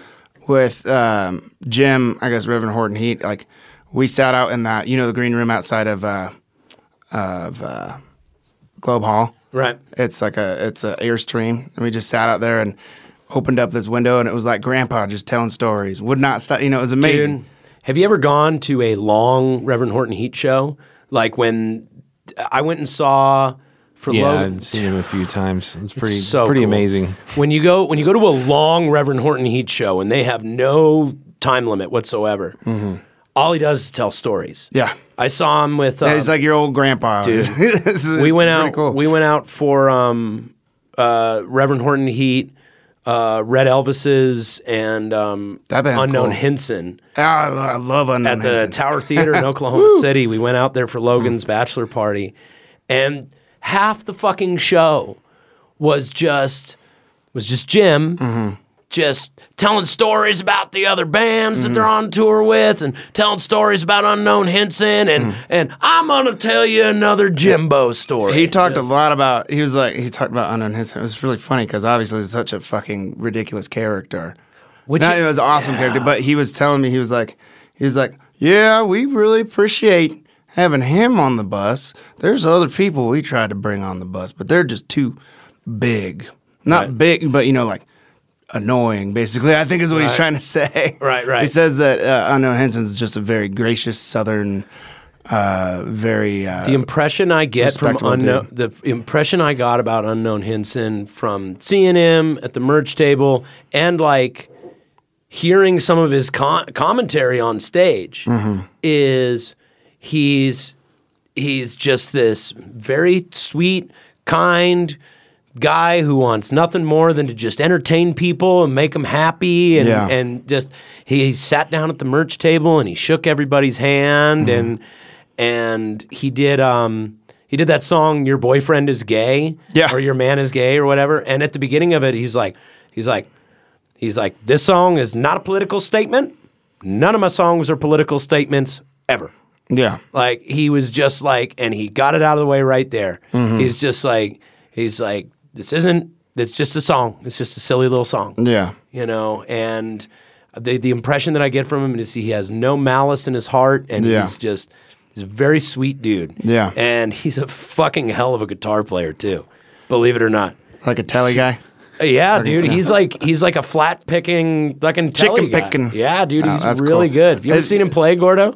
Unknown Hinson? No, no, I've heard I've heard a lot about him though. Yeah, Yeah. The, What- like, um, what have you heard? I've heard that he's just a fucking amazing performer. Yeah, he's a lot of fun. I will say it's funny because uh, you know everybody gets this impression of like rock and roll shredders is the most amazing guitar players of all time, but they so discredit country players. I feel like that's like there's a Reed. degree there's a degree of skill and knowledge that you have to learn to be able to do chicken picking shit, and Well, it's Oh, yeah, so dude. fucking incredible. That Danny Like, Danny Gatton shit is just fucking nuts. Like It's- I it's love Jerry Reed, and Yeah. like Jerry Reed is such a ripper on the guitar, and he's like singing while he's doing all his Oh yeah, people think it's like oh country music, three chords, whatever, simple. But it's like goddamn, those players are un- unbelievable. I don't believe anyone. In, in fact, I have a distrust for any of those people who are like, I like all music except country and rap. I, yeah, I, that's true. I've heard That's that like so that per- many times. The person you Yeah. and it's always someone in high school. When you're in high school, it's like it's like I like everything but country and Oh, I was that kid too. I was like, can't spell crap without rap. Right, whatever. right, right. And then you know, fucking rap is more rock and roll than a lot of rock and roll. I know it's, it's, it's punk as fuck, dude. It's like when. NWA came out, Yeah, fuck the cops. Yeah, yeah. when uh, but I I remember working one night at some bar and and I'm I've worked on being so uh, adversarial behind the bar. I I like my job now because I only have to bartend once in a while. Mm-hmm. I I I can't be be behind the bar full time anymore. I just I get Is I it get, that social shit we've been talking about? no, you know, I don't have. I don't like being stuck in the same place. Um, when I'm working, and I feel like when you're working the bar, you get kind of trapped. But I also I don't like being snapped at. I don't like when people are overly like being a- inebriated. A, fucking servant to Right. some children. I don't I don't mind serving Uh-huh. people, but I don't I don't like serving highly intoxicated people. You know, I you don't drink anymore. And, yeah, and so I get a I get a little uh, I get a little snarky with people, and I have a tendency to, and I've worked on it, and I don't do it nearly as much anymore. Mm-hmm. But uh, I was working at the Monkey Barrel, and there was one guy there who was a regular, and he was kind of drunk, and and he was just like, "I hate country music," and I was like, "You hate it." You summon the emotion of hatred Mm-hmm. for a specific genre of music. I'm like, have you heard all the country that there is? It was Yeah. like, what is it in particular that you hate about? Oh, it's just all twangy. Also, it's like, do you hate Neil Young? Yeah, yeah, Do yeah. you hate like I don't know? It's like really Buffalo you- Spring, you know, whatever. I just didn't believe him, and I was like, what I think. do you hate the Rolling Stones? Because that's a fucking They country. do country. band. yeah, People like, usually mean they, you know, they hate the idea of country music or they hate the idea they're of talking rap about pop music country. and they have and they have an idea in their head about what that genre is and they don't know shit about it. Mm. Well, and I and I think that most of it is they are trying to tell other people something about them. Yeah. They're trying. It's They're it's, trying to have some sort of a contrarian opinion, which is annoying to me. Like people that say they hate the Beatles I was or just they hate say the that. fucking Doors, and I'm like, okay, you're wrong. yeah. They're, you're wrong. Like the Beatles completely revolutionized pop and Right. rock and roll. There's no way that any of the music that you you you're gonna say like, oh, I hate the Beatles, but I love Oasis. and it's like, or like I hate the Beatles, but I love Queen. And it's like, you know, it's like it sounds different, but there's those bands wouldn't exist if I have also noticed that, and and I've mentioned this before too, that punk rockers and metalheads and anyone who is like bound to any sort of musical subgenre that they're very protective of and their identity is really wrapped up in it.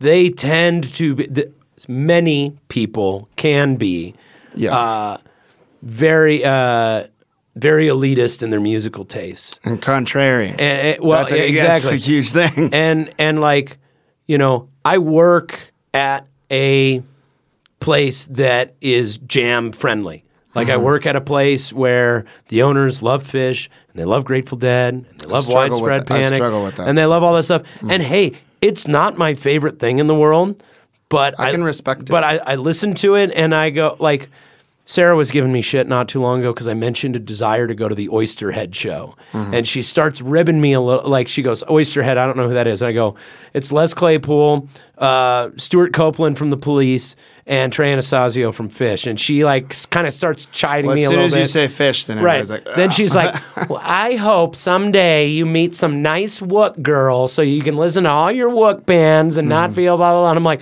I'm like, Oysterhead isn't a fucking Wook band. yeah. Like it's the same thing. Like she gives me shit for being a Ween fan. You know, she's like, and I'm like, they're not a jam band. They're not a Wook band. And even if they were, it's not a big deal. You know, Sure. it starts. To, Yeah, so you I, know, like that's one thing. I- My friends, I feel like, well, at least with Fast Eddy, that that we've always kind of had the the volition of like, uh, if it's good, it's good.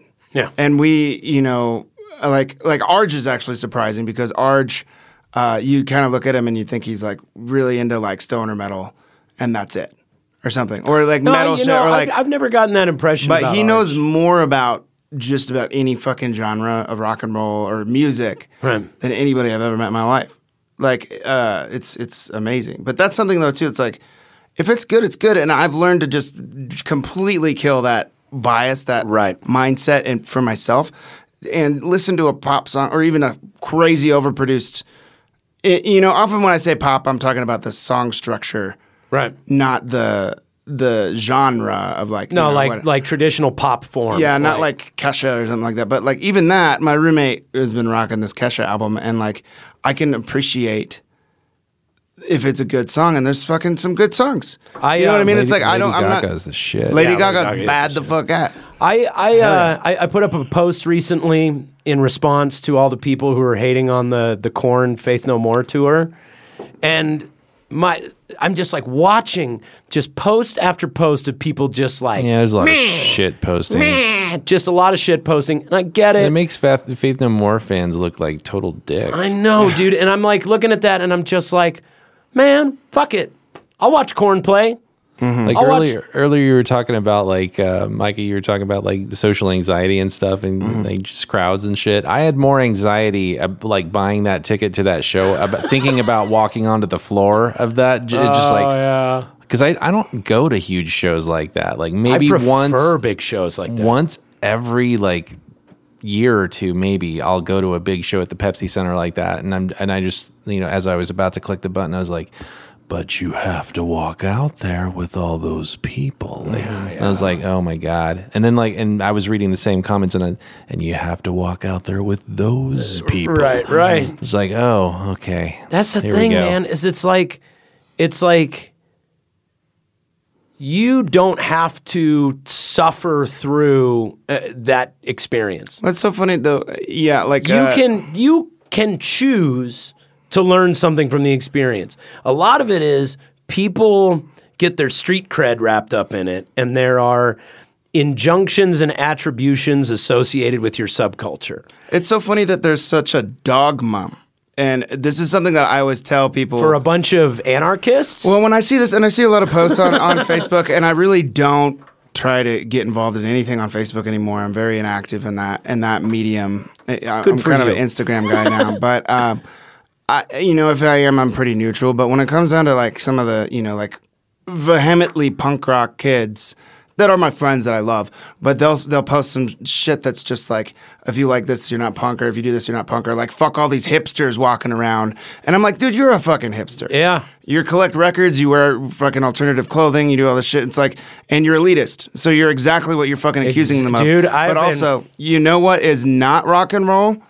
Rules. Throwing shade. You know it's Yeah, not rock and roll is fucking rules. That's Yeah, not like how do you have such a dogma about something that's supposed to be alternative? No, I agree. I, and and I've been I've been fucking flying that flag for a long time of just like like anytime I hear someone referring to someone else as a hipster, I'm like, what specifically is a hipster? It's such a broad term. yeah, I'm like, I'm like, I'm like, what is the action of, what is the process of hipstering? Yeah. I had a guy come in when I worked at the Overland who said hipsters took the place over and ruined it and called me a hipster and all this shit. And I'm like, I'm like, what is a hipster? Yeah. What what is hipstering? What is the problem? And then of course the guy stumped me because he's like, this right here, mm-hmm. what you're doing right now, you're being a fucking hipster. And he was right because I was being smug and condescending. Well, you know what? He's being condescending and smug too. So is he fucking hipster? no, exactly. It's like it's so fucking broad, and it doesn't even make any sense to me. It's like, okay, what entails a hipster? Is like, do you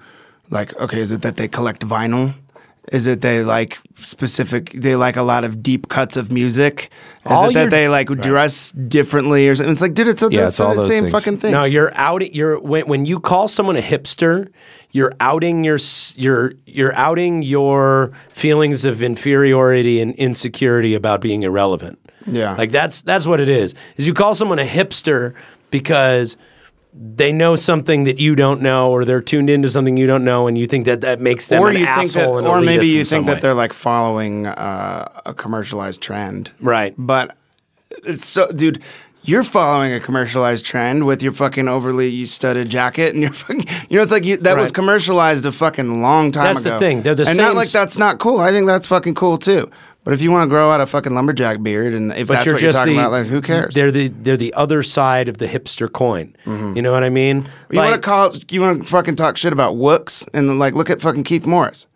Yeah, Like, you know, you want to talk shit about white dudes with dreads. The motherfucker's got like balding ass dreads down here with the giant fucking hippie cap. He's one of the most punk rock people in history. and he's super you know? PMA or like um uh all the like New York hardcore dudes who became Hare Krishnas and yogis and shit like that Yeah. or or you know actually not even just New York hardcore dudes all over the country like Mm. the, the guys who like became spiritualists after being involved in that. This is a, you mentioned books.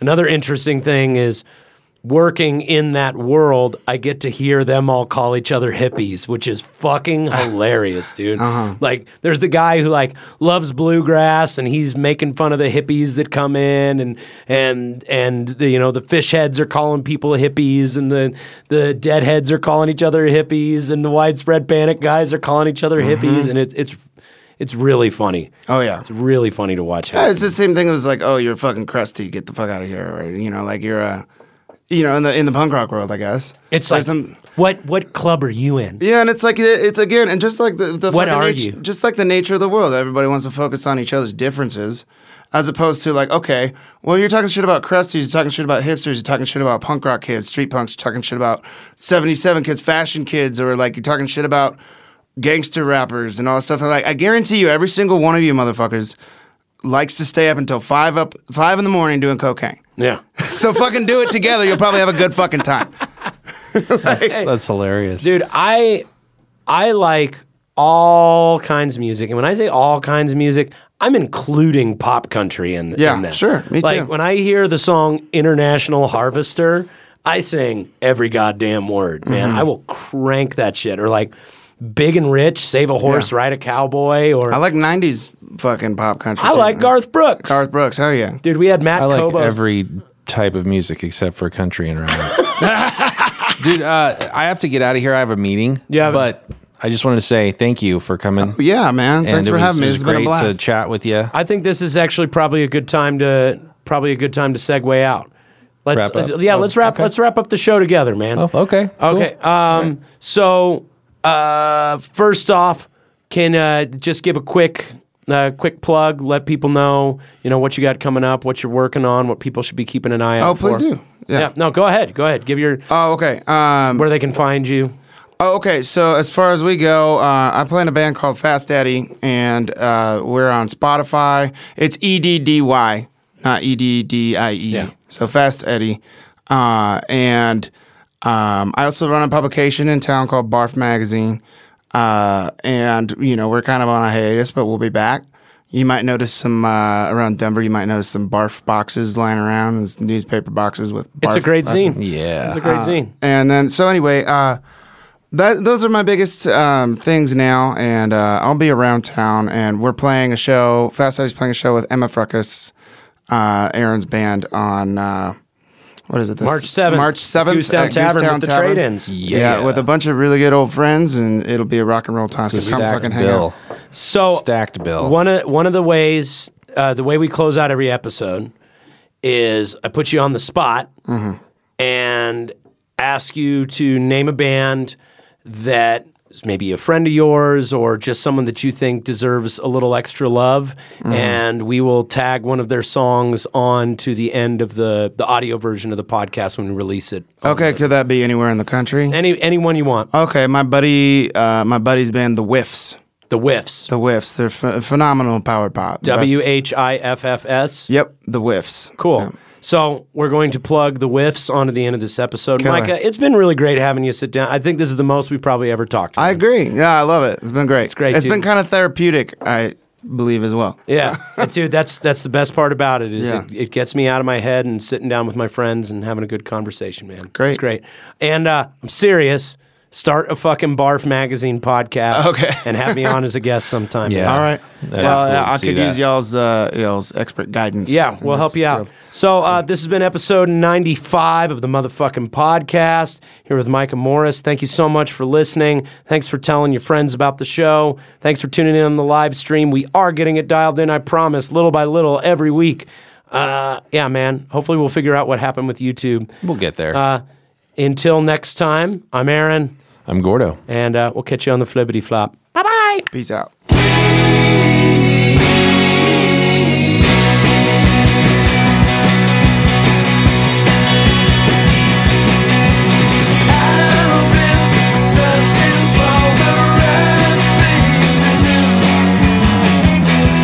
Darkness